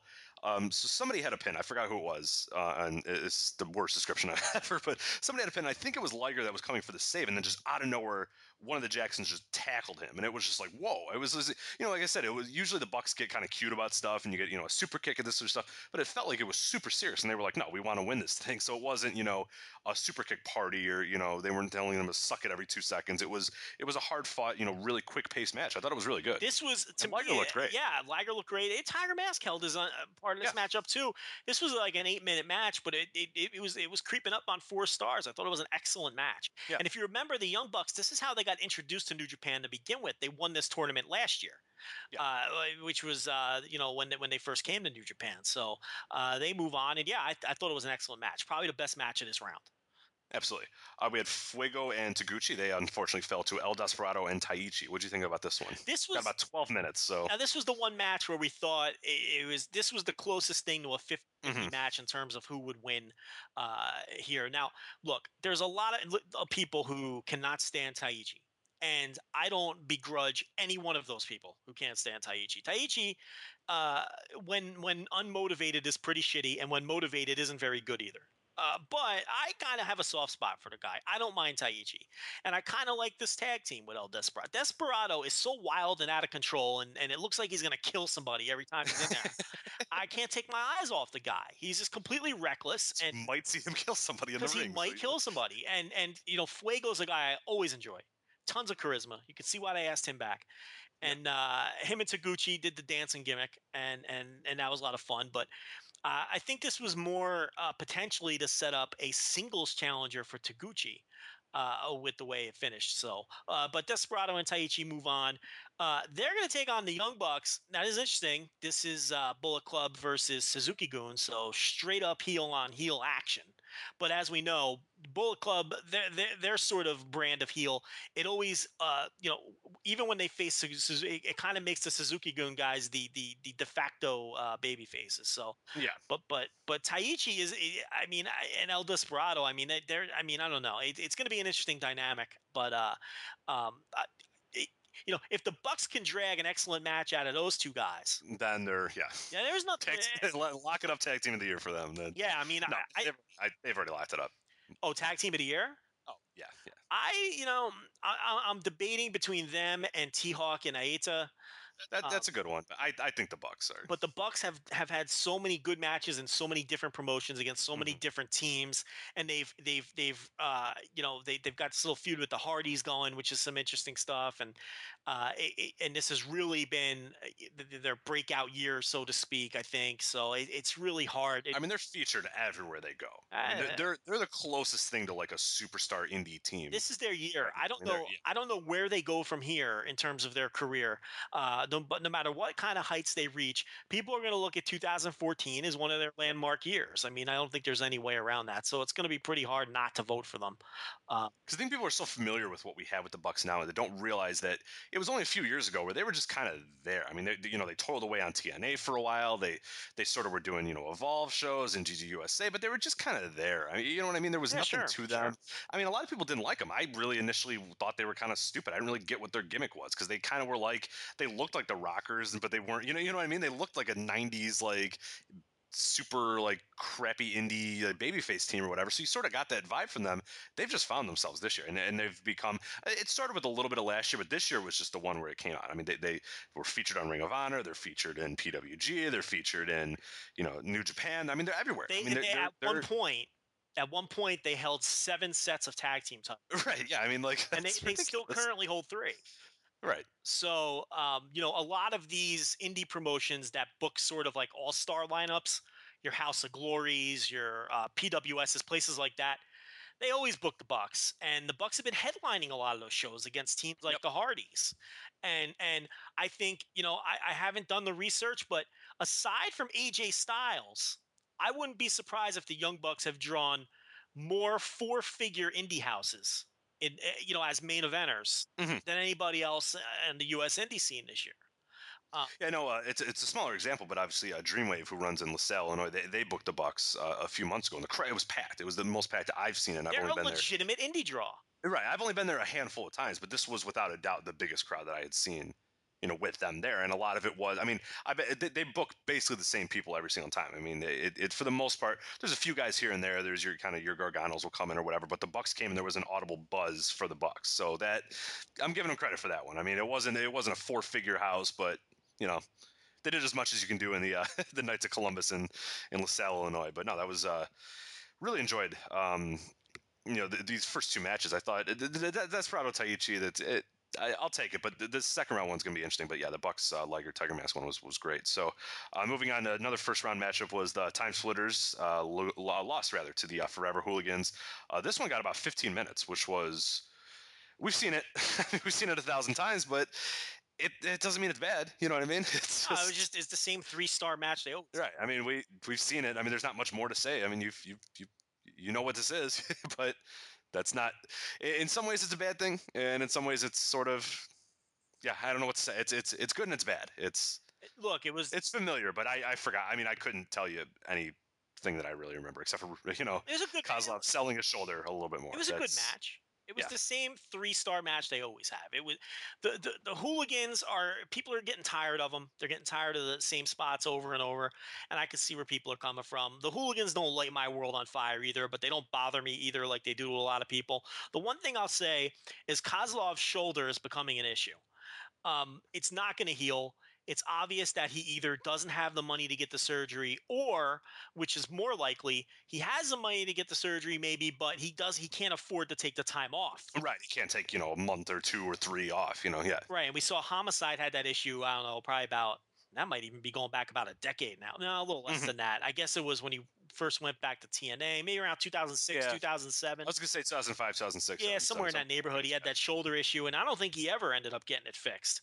And and what's happening with Kozlov now is his body is starting to change because he clearly isn't working out like he was uh, like he was. Yeah, he's he getting was very injured. flabby. Getting flat, and it's affecting. Because I had people that were, you know, there were people on Twitter that were saying, "Oh, you know, I think he's just, you know, doing a super sell job of it." And I said, "No, look at his body, man. He's it's, his body. It's changed. obvious he can't lift weights. Yeah, he this was a guy who was can't lift- always in excellent shape, and he's starting to get soft, and it's starting to affect his performance too. And you know, you kind of feel bad for the guy because he obviously can't afford to take the time off.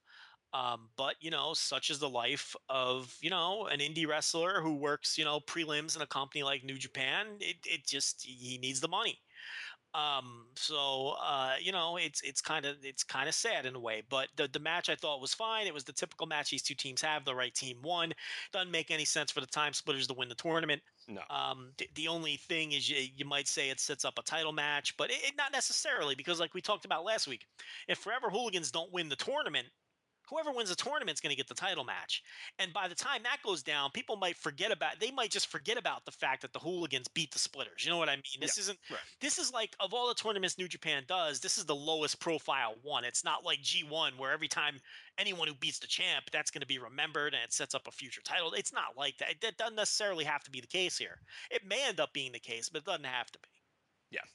Uh, then the final one that we're going to talk about here, which I thought was a really good one. I really love this one. It was Bushi and uh, D- uh, Dorada against Red Dragon, who I thought Red Dragon. I thought they, and you could tell too. I what did- what, what did you think about them? Because I thought they looked like they were loving it. The crowd was sort of into it. They looked like they they looked like they just fit in New Japan. I, I really hope they stay here for a longer amount of time. They do fit. They look like they were motivated. I didn't love the match. I thought the match was good. I thought uh, Bushi was really good in the match. Um, I didn't. In his jack o' lantern mask. His jack o' lantern mask and his Happy Halloween on his tight. yes, th- thank you, Bushi. very festive. It put a smile on my face. Uh, you know, uh, Dorada, who is a, a, a very dynamic flyer. I think that Sam Damasio put it best. Someone asked uh, Sam, he's a Twitter follower of ours, a guy who has a wrestling blog of his own, which I'd love to plug it, but I can't remember what he calls it. Um, Spandex are cool, I think. right? Spandex are still cool. That's what it is. Yeah, and he's a four corners radio guy. So um, he put it best. Someone asked him about Dorada, and his description was he's the kind of guy, and I'm paraphrasing, but uh, he's the kind of guy where after you watch his matches, you go, "Well, isn't he nifty?" And I think that's the best description of Dorada Pod. He's, just- he's nifty. He always does something where you're like, "That was pretty Yeah, fucking was nifty." cool.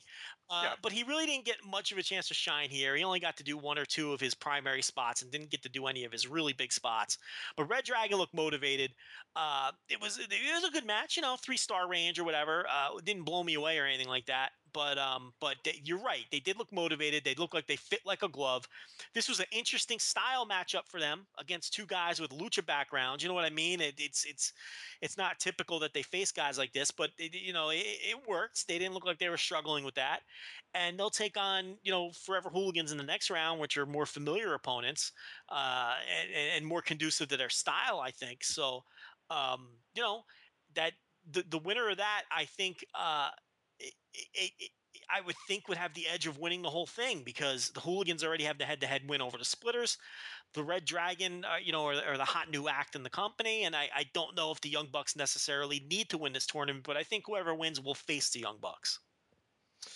Yes, I agree. Um, who would you sort of right now? Who, who would be your prediction? I would like to see Red Dragon win it I would too. That'd be great. But because I, I don't know. That's that's it's yeah. I mean, they, pe- I mean, they did. I mean, they, they gave it to the Bucks last year. They sort of introduced them. I mean, obviously, we knew that they were going to kind of come in for a little bit longer, and, and I don't know what their plans are with Red Dragon, but yeah, that'd be awesome to just see them in the final. They don't necessarily have to win, but no, I, I think that that would be a final that'd be fun.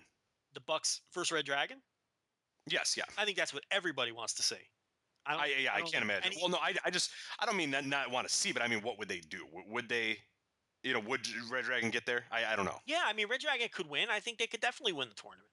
Um, I, I, I, you know, a three-way for the dome might be more like. But see, here's the thing: I don't know if the winner of this is facing the Time Splitters at Power Mhm. Struggle or if they're holding it off till the dome. Yeah, they never really specified, from what I can tell. Let me make sure if that didn't get uh, changed. But yeah, from what I remember, it's not really specified at all. So it's really hard to forecast it that way either, because if it's just a title match at Power Struggle, which, I mean, if Red Dragon's here for this tour, it would make sense for them to win the tournament and then have the big match at the end of the tour rather than to lose the tournament and then be in some multi-man bullshit. It's easier to put the Young Bucks in some multi-man bullshit match because they could just team with the Bullet Club against Yeah, right. against a, against a bunch of you know mid-card faces. So from that perspective, I Uh, not not specified uh, when the title match is going to happen. So yeah. So I mean, I you know it would just make more sense for Red Dragon to win. It's it'd be a you know it, it, it's and it'd be a good match with the Time Splitters. it'd be great. Yeah, it could be a, a goodwill to have them because I would love to see a lot more of them. I'd love for them to get because this division needs another team like that, and I I don't know if they would necessarily. I mean. You think they would take if, say if, if New Japan hypothetically said, "Hey, you, you know, do you think that's something that they would be interested in, or do you think that they have enough bookings and stuff that they're doing I in Ring of think- I Honor think- that that I think anybody, any independent wrestler who's not getting sniffs from WWE Mhm. And doesn't mind the the, the long plane flights would love a chance because that's what you want to. If you're not in WWE, you want to be Right. in New Japan because if you move up in New Japan, that's where the money's going to be.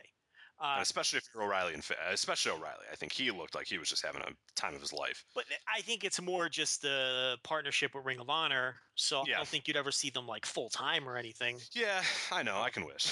No. At least not I imminent know. future. Ugh, I wish that'd be nice because this is fun. This is really good. Yeah, I'm in. I'm in for a Bucks Red Dragon, but we'll find out about that. Um, anything else you want to talk about New Japan before we kind of talk a Well, little what do bit you think about? of the six man?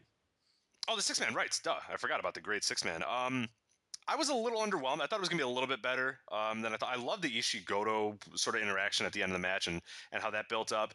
It was sort of what I worried, and that was a lot that the big guys were just kind of like Okada. I mean, he might as well have just not shown up in in my mind. He didn't really do a whole lot for me. Uh, Tanahashi was there. That's that was my one concern with this, and that's why I kind of tempered a little bit of expectations that we weren't going to get a ton of those guys doing a lot. Or the the guys that have established matches, you know, coming up, didn't really see a lot of them. But the Goto uh, uh, um, Ishii interactions were great, and I that's a match obviously that will be added to Power Struggle now for the Never title. I thought that was great.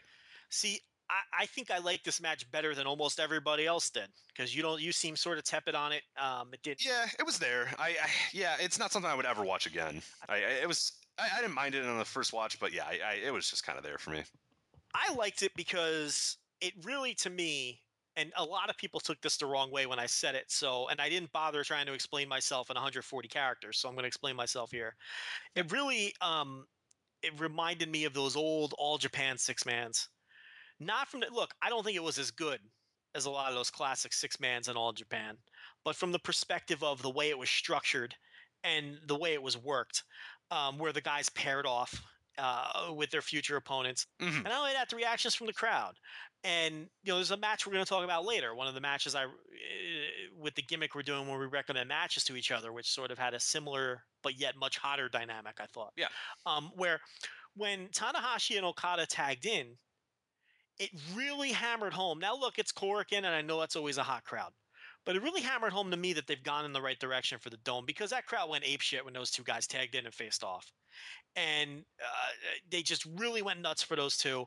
And then twice during that match, you had not dueling but simultaneous Tanahashi and Okada chants from the two sets of fans chanting against each other, not the indie wrestling style dueling chants, but chanting at the exact same time. And it was definitely Trying to be louder than the other. Yeah. right, rooting for their guy.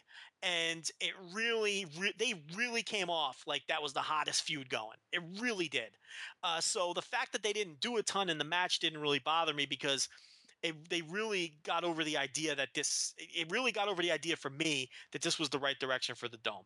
Uh, Nakamura Shibata, I think, was already uh, is obviously main eventing power struggle, and I think that match is over, and I think that that, that match is going to do fine. So to me, they did the right thing by focusing on the Goto Ishii thing because that's the feud that they needed to get over. And I think that this match was successful in doing that. I can't, you just said it. Uh, so you obviously agree, but I came out of this match super hyped to see those guys face each other. Exactly. Yeah, and and that's and as far as yeah. No, I'm sort of down on the match itself as as what I was sort of assuming it- in a pure match sense. I was a little bit down on it, but yeah, no, I thought it did a great job of, of building that. I mean, that's a match now that when they said, "Oh, it's announced for Power Struggle," I went, "Hell yeah, can't wait!" You know, that, that's gonna be great. Yeah, no, I I really enjoyed the, the way they booked the the ending of that with those two. Yeah. So, and, and, you know, and, and Goto's a guy who who I like a lot. Um, a lot of people don't. I don't know a lot of people. I guess there's a certain segment of fans who aren't into him. Um, but I, I I'm probably higher on on on Goto than most people are. I I, I really love his style. And uh, I think it's a, it's a good style matchup for Ishii, and I expect that uh, to be a hell of a match. And I, I, I really think it has a good chance to be just as good, if not better, than Nakamura Shibata, which is a match I'm, I'm again, that's another match that I'm I literally can't wait to see. So I don't know. I enjoyed the six man. I thought it was a four star match, and uh, I, I, thought it accomplished everything that it was it set out to accomplish. Mm-hmm. I liked it.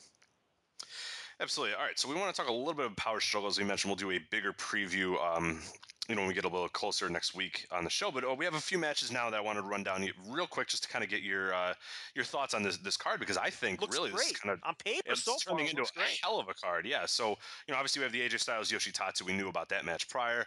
Uh, we knew about Tanahashi and Ibushi versus uh, you know Okada and Yoshihashi, which should be fantastic as well. We knew about Nakamura and Shibata. Well, now we have official word of the Chase Owens Jushin Liger match for the NWA uh, Junior Heavyweight Title, which should be a lot of fun. Absolutely. Uh, yeah. Just I mean, for God's sakes, it's Jushin Liger and, and, and Bruce Starr. Who cares? I mean, yeah, who cares what happens in an undercard match? Like, I mean, I right. geez, it's going to be a lot of fun, and hopefully Chase Owens is, is a little less nervous in that situation yeah. too. And then, obviously, as we mentioned, uh, you know, we talked about this segment. Now for the never open weight title, uh, Tomohiro Ishii versus Hirooki Goto, which should be, if you watch the the last five minutes of that match, you know what you're going to get, and if you know these two, you know what you're going to get, and it's going to be awesome. This card. Uh, Well, let me tell this you something. Card. This is a hell of a card. It's a hell card. of a card, and I'm intrigued with every one of those matches so far to varying degrees. And what really jumps out at me about this card is how so much of it is fresh. And yeah. man, if there's one thing, if you want to be critical of New Japan, I think the first thing that jumps out at you is sometimes it's very repetitive. And this card looks so fresh. I mean, everything on this card is is there's nothing on this card that's been overdone, and a lot of it is is first time. And there's the intrigue of seeing Yoshihashi's return. There's the intrigue of seeing Liger versus Owens, which is a, is a completely fresh match. Uh, Nakamura, Shibata, and Goto Ishii are two matches we just talked about, which certainly have not been overdone. And uh, and the tag match uh, uh looks excellent with with Tanahashi teaming with Ibushi uh, against Okada and Yoshihashi. Look, the, the finish of that's going to be predictable, but you know going in that, that, that there's going to be solid work there, and there's going to be uh, you, are going to want to pay attention to the Tanahashi Okada interactions because they'll probably you know set things up for the big dome match in that match. And you know if they do the final, if they do the winner of this junior tour, if they do Red Dragon, if we can just project out a little bit, yeah. if they do Red Dragon or the Young Bucks against the Time Splitters, that's going to be another X. That's six matches that I will be genuinely looking forward to, and six matches that uh, you know if they go the Red Dragon route are all going to be pretty fresh too, fresh and new, which are not words that you can generally use to describe a New Japan card a lot of the right. time. right. And that's you know, and I'm sure you're going to have you know the underneath stuff. You're going to have your your mismatch tag matches. You're going to have something with Suzuki and Yano. But when you have five or six matches that are that fresh and that intriguing, you're okay with some of the stuff underneath not being so appealing. So uh, yeah, I mean, I'm looking forward. This, uh, you know, this is shaping up to be an excellent lineup. Absolutely. Yeah, we'll talk as mentioned. We'll talk next week. Give it a more proper preview once we get a few yeah, more matches. Most likely. set up at the end of the tour, yep. so we'll know exactly what's going on. Definitely. Uh, any other New Japan thoughts? We also had the Fantastica Mania um, announcement, which uh, is a little bit different than, than previous years. You want to talk about that yeah, real quick? Bad in shows. This year it's going to be six shows, so we don't have information. I'm sure there'll be at least two in Korakuen. Um, you know, some people are speculating that a lot of the shows will just be in smaller buildings, you know, because they've proven that these shows can can fill up the smaller buildings. And um, you know, the the CMLL side loves it because they get to sell their gimmicks and um, it, it's a it, they, you know it's an easy tour for those guys because they're they're they're fun matches and they're light matches for the most part. Everyone goes in, they get their shit in, Everyone goes in there. They have a nice little, you know, eight minute, three star match, and then they go to the next city. It's really a fun yep. tour. Um, I, I, you know, from a fan perspective, I wish if they're going to do this many shows, they kind of blend together after a while. I thought four shows was a little hard uh, to get through, but look, no one's putting a gun to my head and making me watch them all either. Okay, you got they they're not booking these things for the goofball Americans who are watching uploads. They're booking these things for the live fans. So I can't blame them for adding shows to the tour.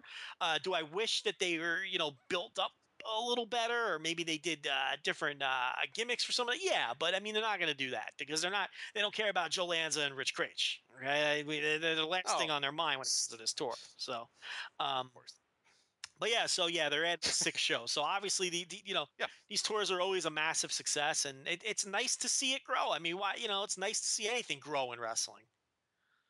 And this is going to be a very ambitious year for them. Uh, we, we've seen that from every quote that they, we've we've sort of gotten that they're they're studying the WWE business model and they're going to go all out. They're going to put as many shows they can possibly do. They, they understand it's hot. It's a hot product right now, and they're gonna.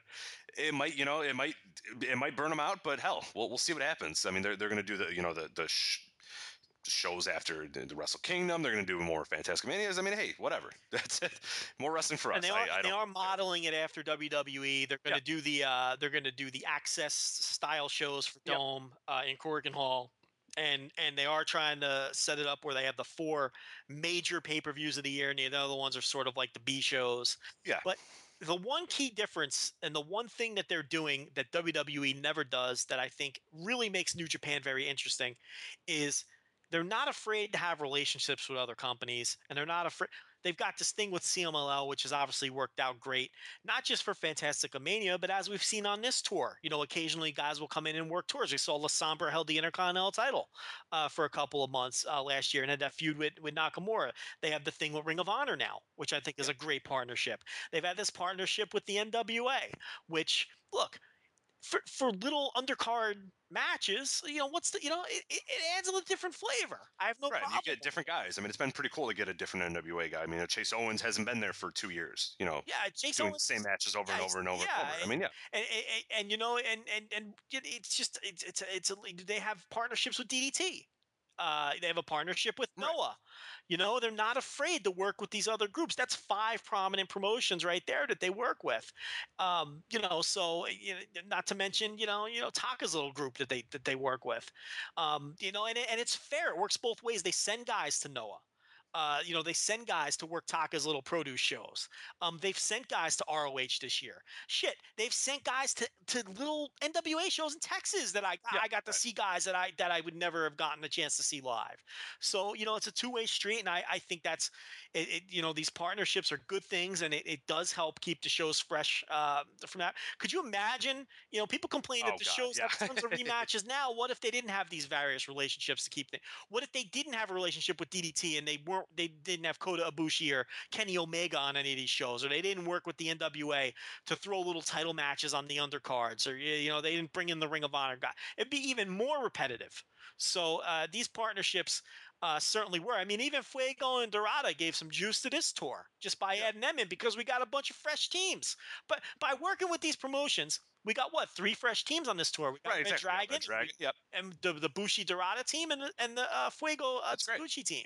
So you know that's one other thing that I wanted to point out that they're not afraid to work with other people, and I, and I think that's a good thing. And look, WWE has no reason to work with anybody else. I'm not criticizing them necessarily from that perspective, uh, because they're they're so far ahead of the game from everybody else that serves them no purpose really to work with anyone else. But I, am glad that New Japan uh, does do it though. Yeah, so you get you get these matchups. So, yeah, as mentioned, we'll talk a little bit more about Power Struggle next week's show. Uh, do you want to move on to Dragon Gate? Yeah, what do we got going on in Dragon Gate? We got we got the Gate of Destiny show, which will be happening October second. So just in case, I think yeah, because no, we wouldn't we would not have a show. That is what's that? Oh, that's Sunday. So that's Sunday morning.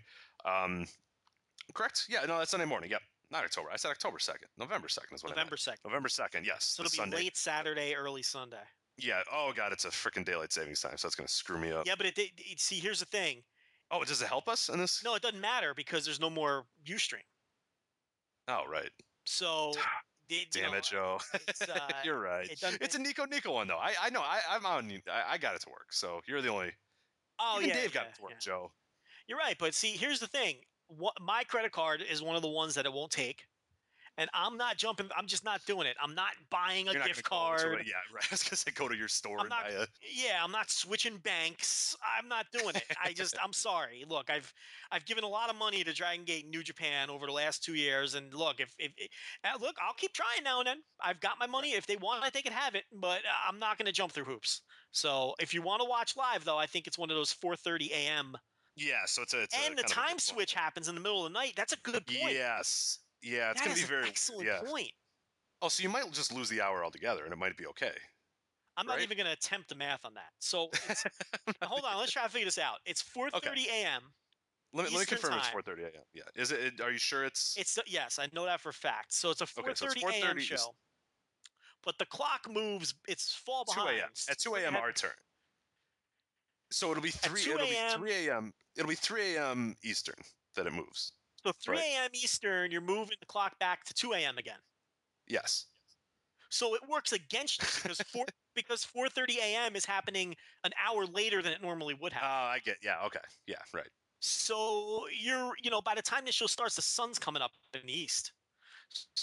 So, eh, and I don't even know if Japan recognizes the time change. I know they do in Europe because I think we were corrected on that, that once, but I don't know if they do it on the same date. This is a fucking mess. So if It you're watching this on Nico Nico, here's my advice.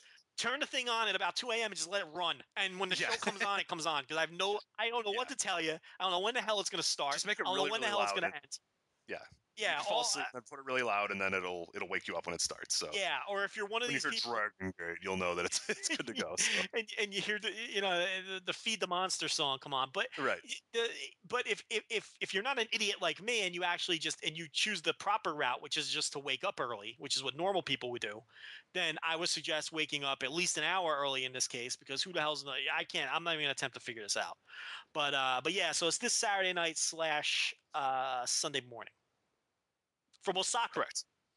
You know what you should never do? I've done it twice now. Is have a flight, an early flight on daylight savings time. You f- It is the most confusing thing. We, ju- Daylight I, we. I, I just got to the airport at like whatever. I was just like whatever, because because you have to set your alarm, but you got to set it at because like phones, you know, they they they'll they have the automatic right. settings or whatever. So I I'm so nervous when I just set my alarm for you know what the time should be that my my clock isn't going to react or I just like don't sleep because I just wake up at like because I'm so nervous. That it's my biggest fear ever is missing it. a flight. So I wonder it- if there's anyone who listens to this who works at an airport, either for an airline or uh, i- i- the security or whatever.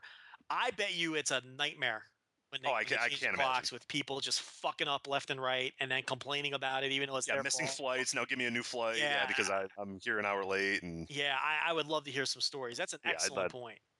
It's the worst. I've done it twice now. It, it's horrible. I do it. I always do it in the uh, the spring because I'm always right around that springtime. That's usually when I uh, I'll maybe go to like Arizona or something like that, or go And, see and, and, and shit, if you're flying Arizona, they don't change their clocks. Right. That's what I mean. So it's such a nightmare. It's like, I, what time am I coming home? Where am I going? What's going? Like, what time is? I don't know anything. Like, it's just the worst.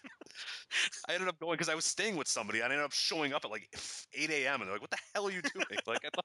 It's like I don't know. I thought it was going to be later. I, I don't. I didn't know it was daylight savings time. And there, you know, I know your state doesn't move the clock, so Uh, it's just a my nightmare. So, anyway, okay, November second, obviously the Gate of Destiny show. Really, uh, a pretty decent card on paper. We'll run this down. Um, yeah, this is you. This is all I you. think I better You handle do the this one. Dolphin. Yeah. Uh, well, let's do the primary, the big matches first. The, the, the big, Okay, that's fine. the big thing here is Tozawa is challenging for the title. He's challenging for the Team time? Gating Is this it? Hulk. Is this the time? I, I don't know. Is this the place? Uh, the BB Hulk title run to me has been disappointing. I mean, it's been nothing special. I don't know if disappointing is the right word, but it's definitely been nothing special. As Ryback, the Ryback has returned, yes. Oh yeah, I forgot you're five minutes and behind. I should have said and he's squashing Bo Dallas, which I'm he squashed him. It's I'm over. happy So with it. No, I fast forward. I caught up to you. Oh, you're you're back up. Okay. Literally zero people care, but I I did catch up to you. Um, the Ryback is back. I'm always okay with Bo Dallas losing in a squash. He was squashed by Mark Henry too. This does not bode well for Bo Dallas. If he's wrestling on Superstars in the next couple of weeks, uh, we'll know. yeah. he'll be wrestling on PWS shows soon enough. So we one can only hope. I can't stand Bo Dallas. Will he also get blown up in five minutes and not be able to do anything? We'll talk about that one. Yeah. So I actually I don't even know what you're talking about. You got some. Uh, who you ripping here? Brian Myers. Oh, oh, the PWS. Yeah. Um, I Oh, you said PWS, not I. Right, I meant PWG, but oh PWG. I was too deep. It was a very deep Yeah, joke. you went there. real deep there. I made a PWS joke related to PWG, and nobody. You know, I heard that his big grudge match with Kevin Matthews in PWS, Mhm. big difference from PWG, by the way, enormous Very. difference. Uh, eh, I heard that was an excellent match. I know someone that was there, and they said that it was they actually had a really good match. Uh, so I don't know why I'm surprised. I mean, they're both okay. Yeah, they're, they're not. They're not horrible wrestlers. Um, but anyway, uh, Dragon Gate. Uh, this could be the time. I mean, B- the BB Hulk run has not. I see, the thing with BB Hulk was the build to his run was what was excellent. Now that he Right. has the title, it's kind of like, uh, you know, it's that kind of He's one of those guys that's a better chaser than a holding it, sure. which which in this happens to a lot of guys. I mean, a lot of guys are that way. They're just kind of better, and he's he's certainly one of the those. Story just- of his chase was excellent. Yeah. So, uh, but now that he has it, you know, he's formed his new unit. there's been a lot less story involved with him as well. I mean, the story, uh, uh, uh, as you said, the story of him getting there was, was you know breaking from the group, the colors, that sort. I mean, there was a lot of stuff off on his involved in that own. where But see, Yeah, now and that he once he won the he just title- formed his own group, and I was kind of like, eh, Yeah, all right. because now there's no story left to tell. He won the title and he and he's in a unit. Those were the two things. He was on his own and he was trying to win the title. Well, he won the title and now he's in a unit. So there's no story left to tell with him. Is this the right time for Tozawa? I, I, I listen. As much as I love Dragon Gate, as much as I love their booking, they're also the company that I always have the hardest handle on in terms of trying. because they could just do it, and yeah, they just I- sometimes just do shit, and they just say, okay, well, nope, so, here you go, just- because I was champion. Like, I just never have. just a, never know, I, yeah. I just never have a good feel for what they're going to do. Uh-huh. Um, so I, you know, I, I personally, I hope he doesn't win it here. I'd rather have him win it on a bigger show. Yeah. And have a bigger build because I And a I'm, I'm coming into this not thinking he's going to win. So if he did win, it would be I want to know. I'm going to go into a card with it built up that look Tozawa has a real chance of winning this, so I can get invested in it. Because right now, I, I as much as I like this match and I'm really into it, I just I I. I to me, I can't see him winning it, so I have a trouble getting super excited about. it. You know, it's not like something I must see or I must stay up because when I know if there's that event that's going to come that I, I I'm very convinced that Tozawa is going to win it, I'm staying up because that, that's my guy. So I got to watch because it's going to be a huge moment when it happens. So it would, as you said, be a little disheartening if it just sort of happened on this show without really a proper build to him winning it. it it's, but it's Dragon Gate, so you don't know. the story here has been good. It's just been a short build. You're right. It needs more It's not a long term story. I- I'd rather see him win it at a World or a Final Gate or something like that Yeah. than because he's worth it. I mean, he's a guy that's been there forever. I mean, that he's one of the few guys that it would still be very special if he won it. He hasn't So, yeah. won it yet. I mean, it's going to be a Right. big deal when he wins it. Um, so anyway, the Twin Gate is T Hawk and Eita. We talked about a little bit about them earlier, and they're defending against Shima and Gamma. Now, of course, this Shima and Gamma beat them in the Summer Adventure Tag League, I believe, in one of the early rounds, if memory's serving correctly, uh, during the round robin portion of the tournament, and that was an excellent. Yeah, we talked about that uh, Excellent two, uh, two or three weeks ago. I forgot which one. Longer than that, I think that was Oh, it might have been before. Oh, you know what? It might have been before we did the Hall of Fame that stuff. was yeah, that was forever ago. So um, you know, I'm really looking forward to that. There's a triangle gate match, you know, the Jimmys against um, uh, uh, Mad Blankey, Yamato Yep, Doi, and. Cyberkong. Yep. What I thought was funny here is is in the the the challenge promo leading up to this match. Um, I think it was the Jimmy's challenge Yamato Doi and uh, Mondai Ryu to uh, to a match, and Doi said, "Well, no, because I want to win the titles, so I don't want Ryu. We're, we're going to team with Cyberkong." Right, sucks. they, they always rip Ryu in the pro. Doi always rips Ryu in the promos, which I think is hilarious. Um, I really, really wish I understood Japanese because these promos always seem so entertaining. Oh yeah, and the crowd's super into 'em. Like nobody leaves after the show is over, and that's how you know that they're awesome. They're not just blowaway ones, and like the crowd's laughing and they're cheering, and the everyone's re- you know everyone's gesticulating like crazy, and every, you just you know that they're awesome, but you just have no idea and these guys rip like- on each other in ways that other promotions, like other guys, don't rip on each other. Like a- another running sort of theme was was uh, Mochizuki constantly interrupting T Hawk and Eita to tell them that their promos suck, and he's there to save them. And it's like you don't hear that kind of stuff in other promotions, but it just works in Dragon Gate. And you know this whole thing where Doi is constantly ripping on Ryu. You know, it's it's just that stuff is is very entertaining, and it, it, it, you know it's it wouldn't be. I have considered the Rosetta Stone, Rich. I've considered. I have it. too. I've considered it because it would eh, it would really enhance the experience as a fan of wrestling if if I understood this shit. Uh, so one day I might I may bite the bullet and do it. I was just hoping li- uh, li- listening to it enough or hearing it enough, I would That's start not picking gonna up on stuff, but it's not working that way. Unfortunately, as a as a 28 year old, it's not quite working the same way it worked when I uh, learned English when I was a youngin. So And I don't think that the, the Japanese is very conducive to that either. It's No, not language. really. Yeah. So, uh, so yeah, so that's We'll we'll, have, we'll start a Kickstarter to get us both Rosetta Stone so we can. Uh, not a bad idea. We'll we'll- we'll be like these grimy uh, female wrestlers, and we'll put it on our wish list. Rich, How about yeah, that? my Amazon wish list. Oh yeah, right. I can just do that right now. Here, I'll, I'll, while you're talking, I will get a wish list The- together, and the, people can the just buy it Voices of. Wrestling Amazon. And I'll throw some other stuff on there too that I would not mind. Christmas is coming. we don't so, have you know. tits. It's not going to work. Well, yeah. Well, you know. So, uh, well. the other title they can have my used underwear if they'd like. I mean, I don't know if that's gonna sell nearly as yeah, no one's going to buy our used gear Okay, either, well. unfortunately. Um, the Open to Brave. You don't know that, Joe. You don't know that. You think they want Joe Lanza used gear? I know, but I mean, I'm just saying. Let's not immediately describe. I mean, Maybe they wanted Joe Lanza used microphone. Many rants have been spoken into that's what I mean. Yeah, there's stuff we could. There's opportunities. thi- This is a collector's item, you know. It, it- you know the, the the number of rant. I can I can I can mark down which rants specifically were spoken Uh-huh. into this microphone, and uh, we can we can put it on eBay or something, and, and maybe that'll pay for the Rosetta Stone. That's what I'm saying. You know, you, you could be onto something. Open to Or Brave it's Gate. a wish list. Go ahead. Yeah, stop this. Flamita, who has had an excellent run. This is the best Brave Gate run in recent memory. And when I say in recent memory, it's because if I really did, you know, look back, I could probably find a Brave Gate run, uh, you know, maybe one of Dragon Kids actually come to mind. Or if I went back to like 2006 or something to runs that I'm not remembering, uh, you might find. But this, in recent memory, this might be, in terms of match quality, the best Brave Gate run in recent memory uh, no matter who he's in there with, he delivers a high quality match. Talking about Flamita, of course. And uh, he's in there with Jimmy Kanda this time. And again, on paper, you're thinking, eh, I don't know. But this is Flamita, and he's delivered against everyone. So Kanda's not a guy that, that I love, but uh, I'm not I'm not sleeping on Flamita anymore in these title defenses. He's he's been too good, too good, Rich. It's been great. Yeah, it's it's they've been they've been the matches that I really more than any others, and and I love I love Dragon Gate main events. I love Triangle Gate matches. I even love the Twin Gate, but the Brave Gate has especially been ones that I really because of the way they're where they are in the card and and and just Flamita in general has just every time I see him, I'm just blown away by what he can do, how smooth it is. I mean, we, we talk about that as that's that's the big thing in Dragon Gate is how smooth these guys are and how yeah, you know, they do a ton of spots in in, in you know a short amount of time, and for some people that you know that's not their style or whatever.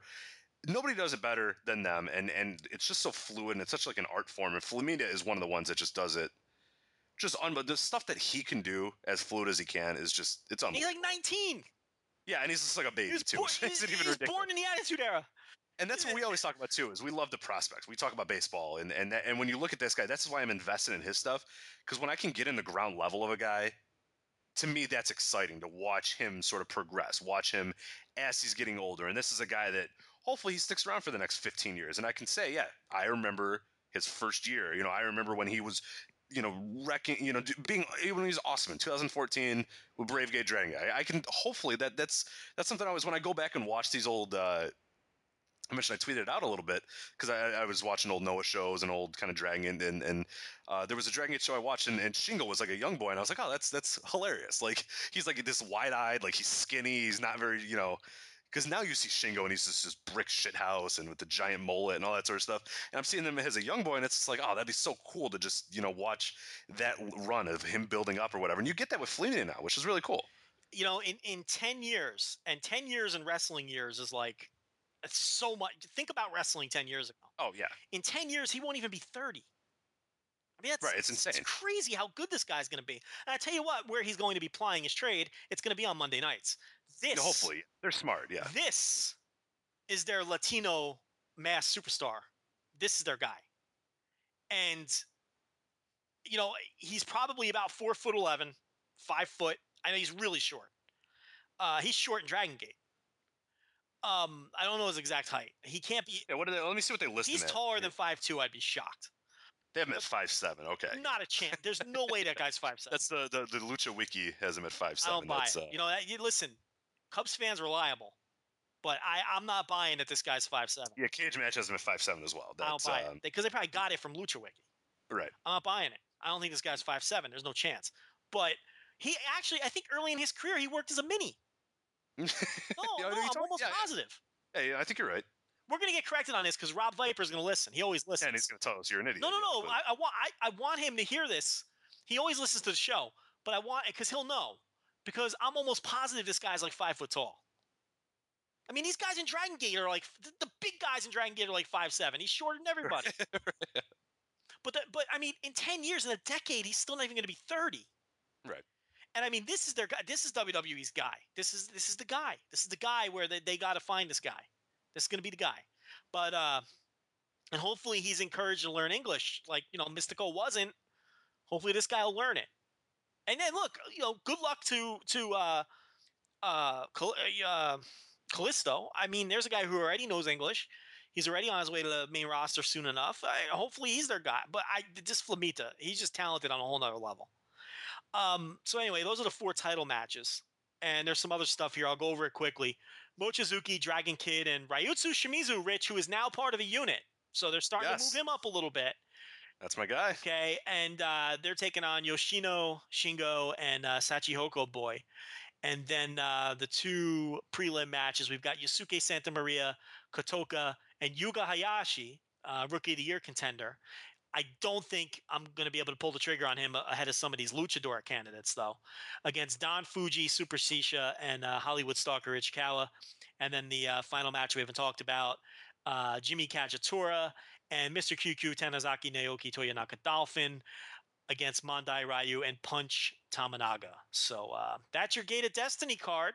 And uh, look, it's a Dragon Gate show, which means at minimum it's going to be good and it, it's going to have a chance to be great. So um, You have three matches on there that stand out to me, and it's it's all the title matches. Or, uh, uh, the two, uh, the Brave Gate, the Twin Gate, and the Dream Gate both stand out. The Triangle Gate, uh, that, that should be awesome too. That that's one that doesn't maybe stand out quite as much as the others, but I think those three, the Brave Gate, the Twin Gate, and the Dream Gate, are are going to be great. you know And these triangle the Triangle Gate will probably awesome too. the yeah. Triangle Gate matches. I always sleep on them, and then they're always great. Mhm. And one of the matches I think are going to be great usually aren't. One of those three are going to let us down. Mhm. And if I had to bet on it, I'd say it'd be Hulk and Tozawa because I just don't have a ton of confidence in Hulk. But the thing about that is Tozawa's charisma is enough to carry So a I was just a man. Yeah, right. Like I don't see. if there's a if there's three near fall, if there's a few near falls for Tozawa, that place is coming unglued. yeah, he, yeah, and He's going to make them come unglued. yeah, you, you're right. And it's in Osaka. That's always a great crowd. Mm. And you know, Flamita, I have confidence in him. So, and there's no way the Twin Gate's not going to be great. It's impossible for that not to be great. it's Shima and then it's Eita and T Hawk. We saw that match. and it was, yeah, and they're to do and we saw it for you know what? How long was that one? it's going to be booked around you know there's going to be callbacks in that match to the to the to the previous match that they had and I, I don't see a scenario where, where where that won't be great. So you're right. I think those three matches will deliver. I, I, I don't see a scenario where where one of them won't. So if the Triangle Gate delivers, or if something else on the card delivers, really the only other match that can is the one with Mochizuki because the other two are going to be short. Right. So um, you know, I, then you're looking at what could be a pretty great card. All right. So Anything else with Dragon Gate before we move on? Nah, I got nothing else. You know, Yep, that'd be fun. Well, thing, well, you know. We'll do. We'll. What, what's our? All right. What are we? How are we covering this guy? I don't know. Are you doing a review or what are we? should probably decide this before we get on the air. on but air production meeting. I'll cover it, sure. Yeah. Eh, you know, It's just weird. We don't know when it's going to be up, so it'll, it'll probably be up. the- well, here's the thing: it'll be up soon with that. now that it can't technically be purchased legally in the United States, these things tend to pop up a little quicker Mhm. because when they were on UStream, there was sort of a respect thing where certain uploaders were holding off until they Mhm. weren't available on UStream. So if you want to see this show, it'll probably pop up pretty quick now. Yeah. So we'll have a review one way or another, and some coverage on it. Well, I'm sure either one of us will be watching it at some point, you know, in the next morning or anything like that. I, I don't think I'm going to do it live, but we'll we'll see. Um, bu- bu- bu- I want to move on to uh, yeah. Let's talk PWG. Let's talk Battle of Los Angeles, Little, there which the DVDs finally came. So a little bola. yes, well, well, I, we have a little bit of a bigger topic to talk about. Do, what, do you want to talk overall, kind of distribution of PWG, or do you want to talk about the matches that we've seen so far? In the Ah, you know, finish out with that. We've we've talked about that before. Uh, look, I think it's archaic. I don't think it makes any sense. I think uh, broader. It's a broader topic than PWG. The idea that they don't offer downloads is ridiculous. I here's the thing. I don't think any promotion, and this doesn't just go for PWG. You can't build your business around trying to prevent piracy because it's never going to work. You're going to be chasing your tail, and you're never going to. St- people who want to steal it are going to steal it. They might not be able to steal it this week, but they're just going to steal it next week. They're not going to pay. I am firmly of the belief that people who steal things probably weren't going to buy it anyway. So Right. what you do They've uh, added no monetary value to it, so no, not- you're not adding it. Those people aren't going to go. Darn, I have to wait three extra weeks for the DVD. I guess I'll buy it. No, if they they're going to just wait for the DVD to come out for someone to rip the DVD. People, you know, if you want to buy something, you're going to buy it. If you had no intentions of buying it, you're not going to buy it. I firmly believe that. But what they're doing is they're shooting themselves in the foot because you would have bought it. Yep. You would have bought it the next day. If it was the next day, like King of Trios, Rich Kraetsch would have gave them his money. Now you wait around, you wait around, you wait around. It pops up illegally somewhere. Now they're not getting your money Yep. because you're just. and I, I watch I've watched it illegally. I watched it illegally because I, I don't want, I don't want DVDs. I just, I don't want them around my house. I have no need for DVDs. That's, it's bigger. It's more than that. It's because I get it. You can pre-order it the first, and you can get it the minute everybody else gets it, and they'll have the DVDs in your hands. I just don't want freaking DVDs around. I don't have enough room in my apartment right now, anyway. Let alone to get acquire a bunch more DVDs. I, I just don't want them. yeah, I, I'm gonna watch it digitally, and maybe I'll put it on a USB, but I'll probably just delete it when I'm done watching it because it's over. I'm done. I've watched it. I wanted to give them my money. I'm good. That that's. I just want to download it. I watched. I'm trying to uh, give you my money. Let, let me give you my money, please. It's it's the th- the thing is if if I, I you know I watched the CZW show illegally only because I could because I stumbled upon it that night. I would have never but they didn't but they didn't lose a dollar because I would have never bought that show in a billion years. I would have never paid for that show. The only reason I watched it is because I could. And in a way, they should be glad that I watched that show illegally. Because if they had a killer show, I'd probably buy the next one. Right. It was almost like advertising for them.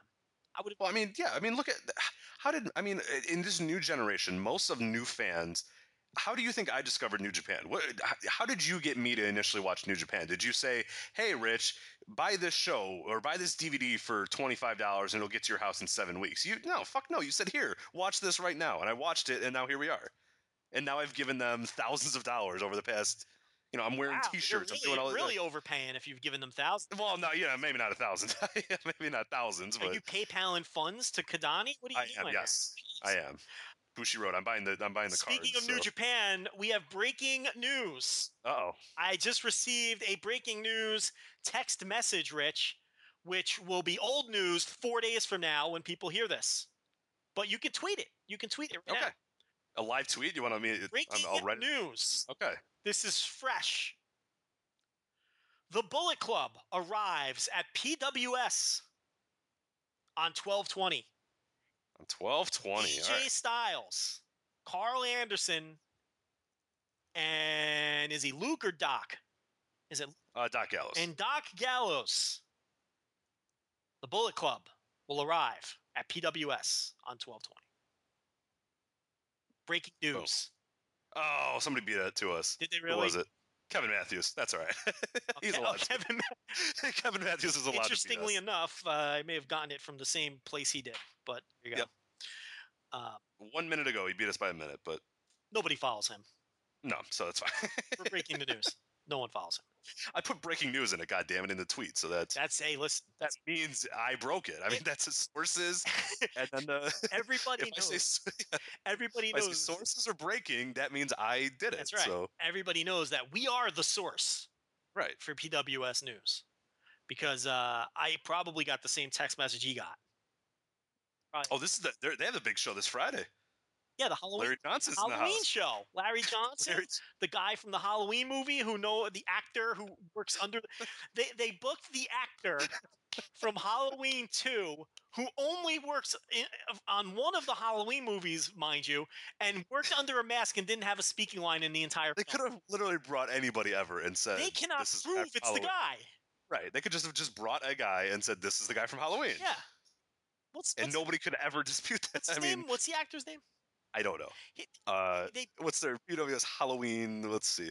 It's a star-studded affair. There's well, Rich, all you have to do is look up uh, Dragon Bed of Nails. DragonGateUSA.com and it'll take you have you seen this picture Uh, of DDP on their front page? so, you know, this is not. Oh my god, that's 1990. Oh, okay. Uh, Go go right now, Joe.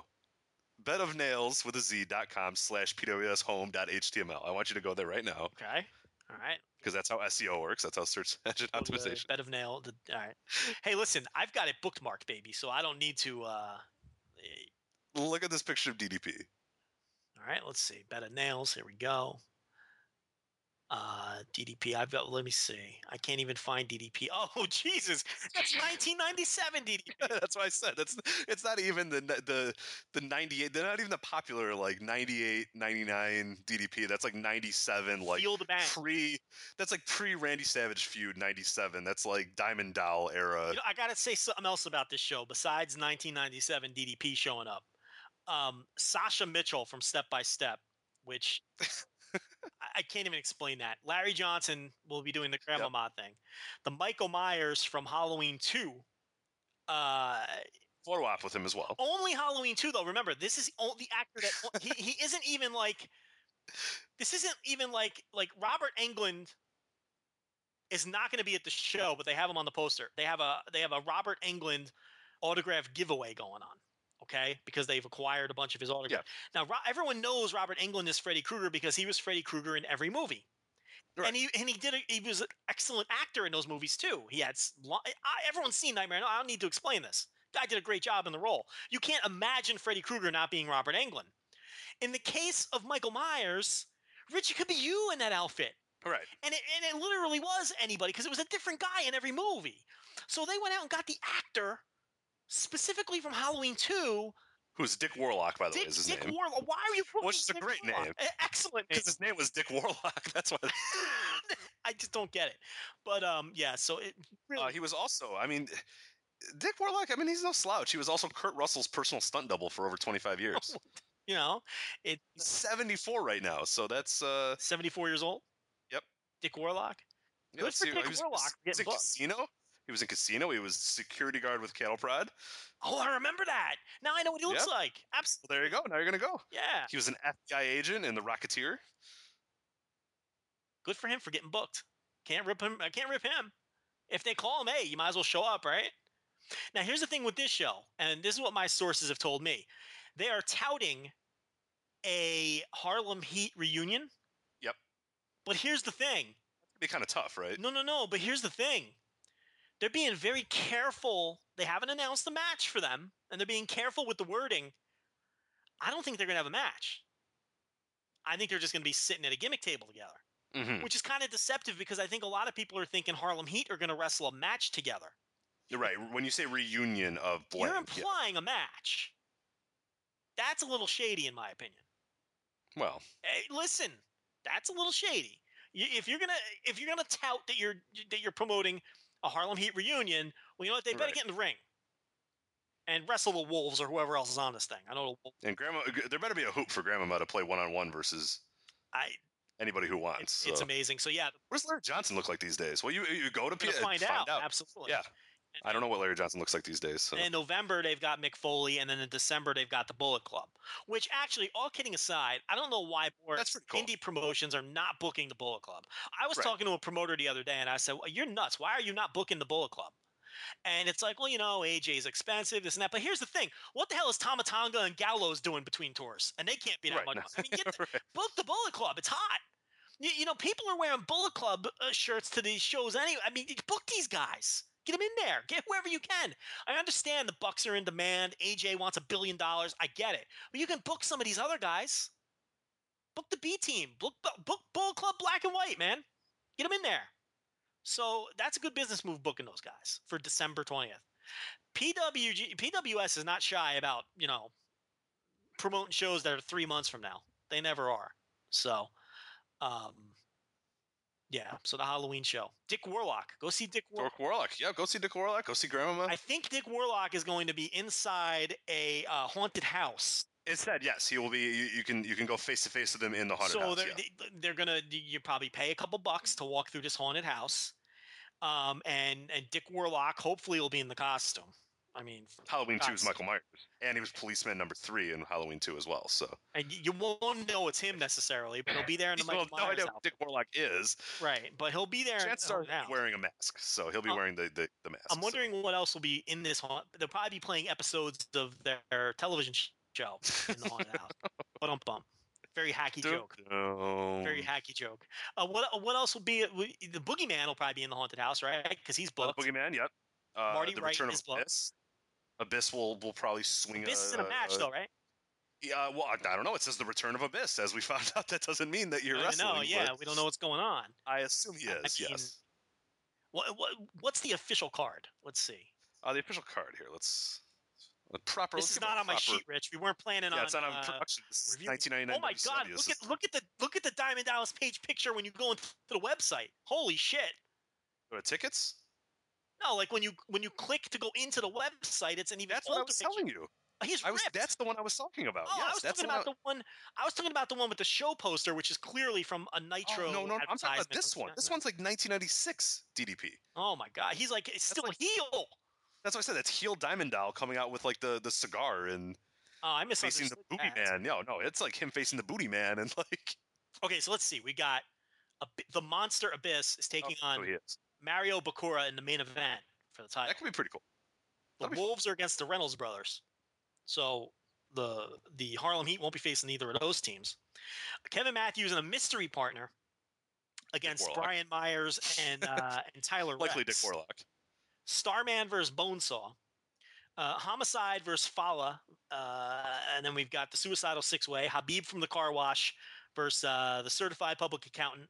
The Drunken Swashbuckler. Brian XL. The Scranton Strangler for all you Office fans. And the Revolting Blob if you are a uh, Billy Madison fan. I'm going to go over that again. Habib from the Car Wash versus the Certified Public Accountant versus the Where, Drunken where are the odds? Where are the odds for that one? That one. Have versus the odds come out for that one yet? XL versus the Scranton Strangler versus the Revolting Blob. That's a real match. I'm not making it up. Uh, Eddie Kingston versus Dan Maff in a match that would have been uh, main event in any high school gym in the country in 2003. Um, reality Check versus the Heavenly Bodies, the new Heavenly Bodies, who Booker T just cannot get enough of. He books them on every single uh, ROW show, flies them into Texas. This new Heavenly Bodies. Uh, Matt McIntosh versus Shynron versus Amazing Red versus Tony. Amazing Nese. Red, everybody. He's still alive, in case you're. Let me tell you something. That Matt McIntosh, Shynron, Amazing Red, Tony Nese match has a chance to be one nutty spot fest. Oh yeah. And then uh, plus more to be announced. This is where it gets sketchy. Here's just a giant list of people. including the reunion of Harlem Heat. Doesn't that imply a match? No, I guess not. I don't know, man. Here it is. For, here, here, okay, so right down below that, they say the first time reunion of Harlem Heat. I don't, oh, okay. Uh, meet Booker T and Stevie Ray from 6 to 8 at PWS. Just $40 gets you an autograph photo op with both members of Harlem Heat at their first time reunion appearance. They're not wrestling a match. no, they're not wrestling. And remember when we had Booker T on our show, cheap plug, to talk about his book, we asked him the odds that Harlem Heat would team once again. And he put it at 50 50. He didn't write it off because they weren't getting along at the time. But he put it at 50 50. People can go back and listen to that interview if they'd like. Um, maybe they can't because that might have been on an old. So they can. I, it's it's on it's on YouTube though. It's on YouTube if you look it up. Uh, on YouTube. There you go. Use our YouTube channel that no one ever looks at. Right. Um, it's a good uh, TJ Perkins interview on the YouTube. exactly. Yep, that was on there as well. Um, Those are a lot of our lost ones that got lost in the uh, server debacle are, are still are still there. So And a lot of people don't even know that we used to do interviews because back in those days, nobody was listening. So, you know, we used to do lots of interviews back then. Um, but anyway, um, they're not, I don't think they're going to wrestle a match no. because they're listed with Diamond Dallas Page is not going to work a match. Larry Johnson's not working a match. Sasha Mitchell, that we know of. He might be the partner to be. He might be uh that's true. Matthews needs a Piper. Grandmama. Nikolai Volkov's not working a match. Snuka, Is well, you missed Sasha Mitchell. yeah, Sasha Mitchell's not working a match. He's a wife. He's a wife beater, by the way. He got in trouble for. That's why he's blacklisted. He doesn't do any acting anymore. Right, he's right, right. slapping around his girlfriend.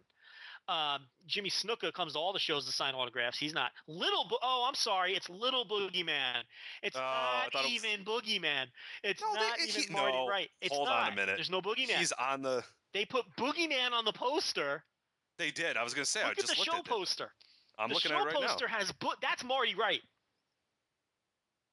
Yep, I'm looking at right. I'm doing the the, the yep. That's him. Yeah, that's Marty. but Wright. it's little Boogeyman. Okay. Ah, that's. Well, I want I want a refund. I, I bought my ticket to see the Boogeyman. I, You know who else is booked for this show? Chris Payne. No, the ECW Zombie. I'll tell you Cobra something. Corp. Oh, they have a Cobra Commander uh, wrestles for straight out of GI Joe. The Cobra Commander Okay. wrestles for PWS, so I believe that's his uh, that's his faction. Wait, they show they show New Jack on the poster too. Where the hell's New Jack? New Jack's booked. Where was he? Look, Balls Mahoney and New Jack. It says they. they oh, there he a is. Okay, I see it. though. Yeah. They don't have a match though. But the Okay, I see. Okay. see this House of Horrors. You're going to walk through. You're going to see Dick Warlock as Michael Myers. You're going to see the ECW zombie. You're going to see Little Boogeyman. And uh, are they going to put Grandmama inside the House of Horrors? I don't. Is that horror? Is that yeah? I don't know. I don't know either. Or they could show highlight films from him as a Nick, as a Nick. That that probably and well, well, he did have the uh, the five po- the four point play, which uh, right. um, his only Nick highlight. But see, if you look under the the more to be announced, there aren't even any potential opponents for Harlem Heat unless it's Balls Mahoney and New Jack. You're right. That match doesn't make any sense. They're not teaming. This is very No. deceptive, in my opinion. Maybe maybe Volkov and Snuka will get in there. Maybe I listen. You know what? I t- it doesn't explain. This is to me. They're trying to trick people into thinking that they're teaming.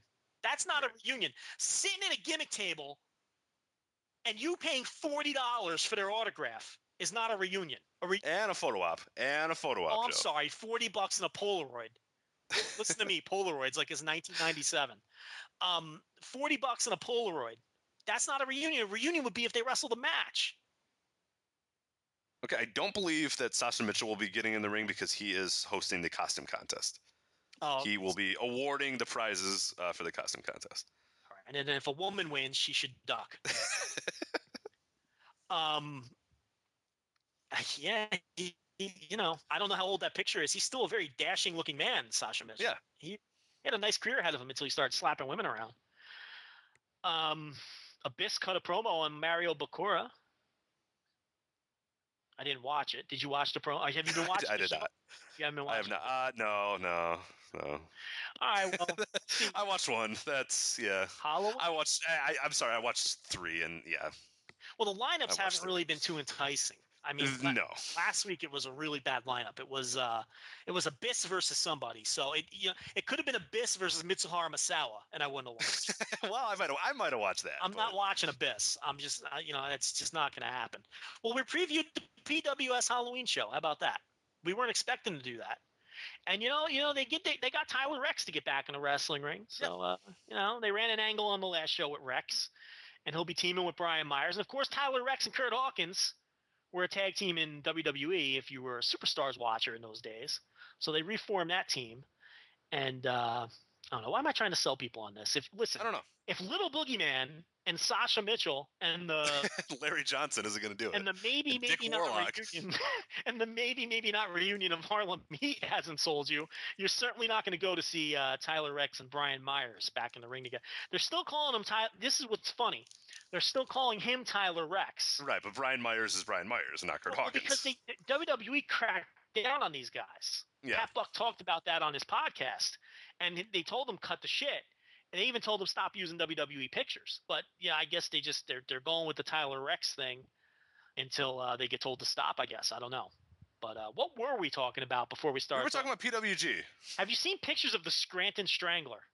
I have not. What does the Scranton Strangler look like? Oh, you, let's- did you watch The Office, or did you watch The Office? oh yes, yeah, yeah, yeah. It's a gimmick from like one episode of The Office where there was the. Oh yes. Oh, so it looks like Yeah, he's wearing like an overcoat and he has his hands out like he's gonna strangle you. Like, it, watch, it'll flash by on the screen there. I don't know if Yeah, you're yeah. still on the website or not. There he is. There's I- a watched. Strangler. Yeah, he's no, he looks like the to Hamburglar. He looks like the He Hamburglar. looks like the ha- yes, he's dressed like the Hamburglar. Exactly. yeah. So uh, That was during one of the Halloween episodes, so that's good. Maybe he'll be in the uh, the House of Horrors as he's well. He's in the six way. Yeah, he's in the six way. Oh, well, then maybe he can double double duty. Do you get paid double? When you I, work the match and the, I, you know, who knows how to help. or if you get paid, he's probably not I mean, that, well, actually, you know, to be fair, they pay people very well. PWS. Okay. They pay people very well, from what I understand, very well. So I can't can't really look. We like to joke around, but they they they they very very good payoffs at PWS. I want to make that. No, we we, we we we take them lightly, but they Yeah, we did. They um No, we they're they're the least. They have their freaking you, you you know half the card for their December show already. That's the so thing. They they promote like three cards ahead, which Yeah. a lot of promoters don't believe in that. A lot of promoters just focus on what's coming up, you know, and get people to buy tickets to what's coming up. But they always have like the next three shows planned out well in advance. I mean, they just announced Bullet Club for December twentieth. You know, it's Right. two months out. But what were we talking about? PWG Battle of Los Angeles and digital downloads. I don't know how digital downloads got us to PWS, but here we are. So What the hell were we? what what was the segue to that? I don't even know. But uh, so, uh, Battle of Los Angeles. Now, I saw night one, I saw night three, and I saw night two, but I can't really talk about it because I watched it at four o'clock in the morning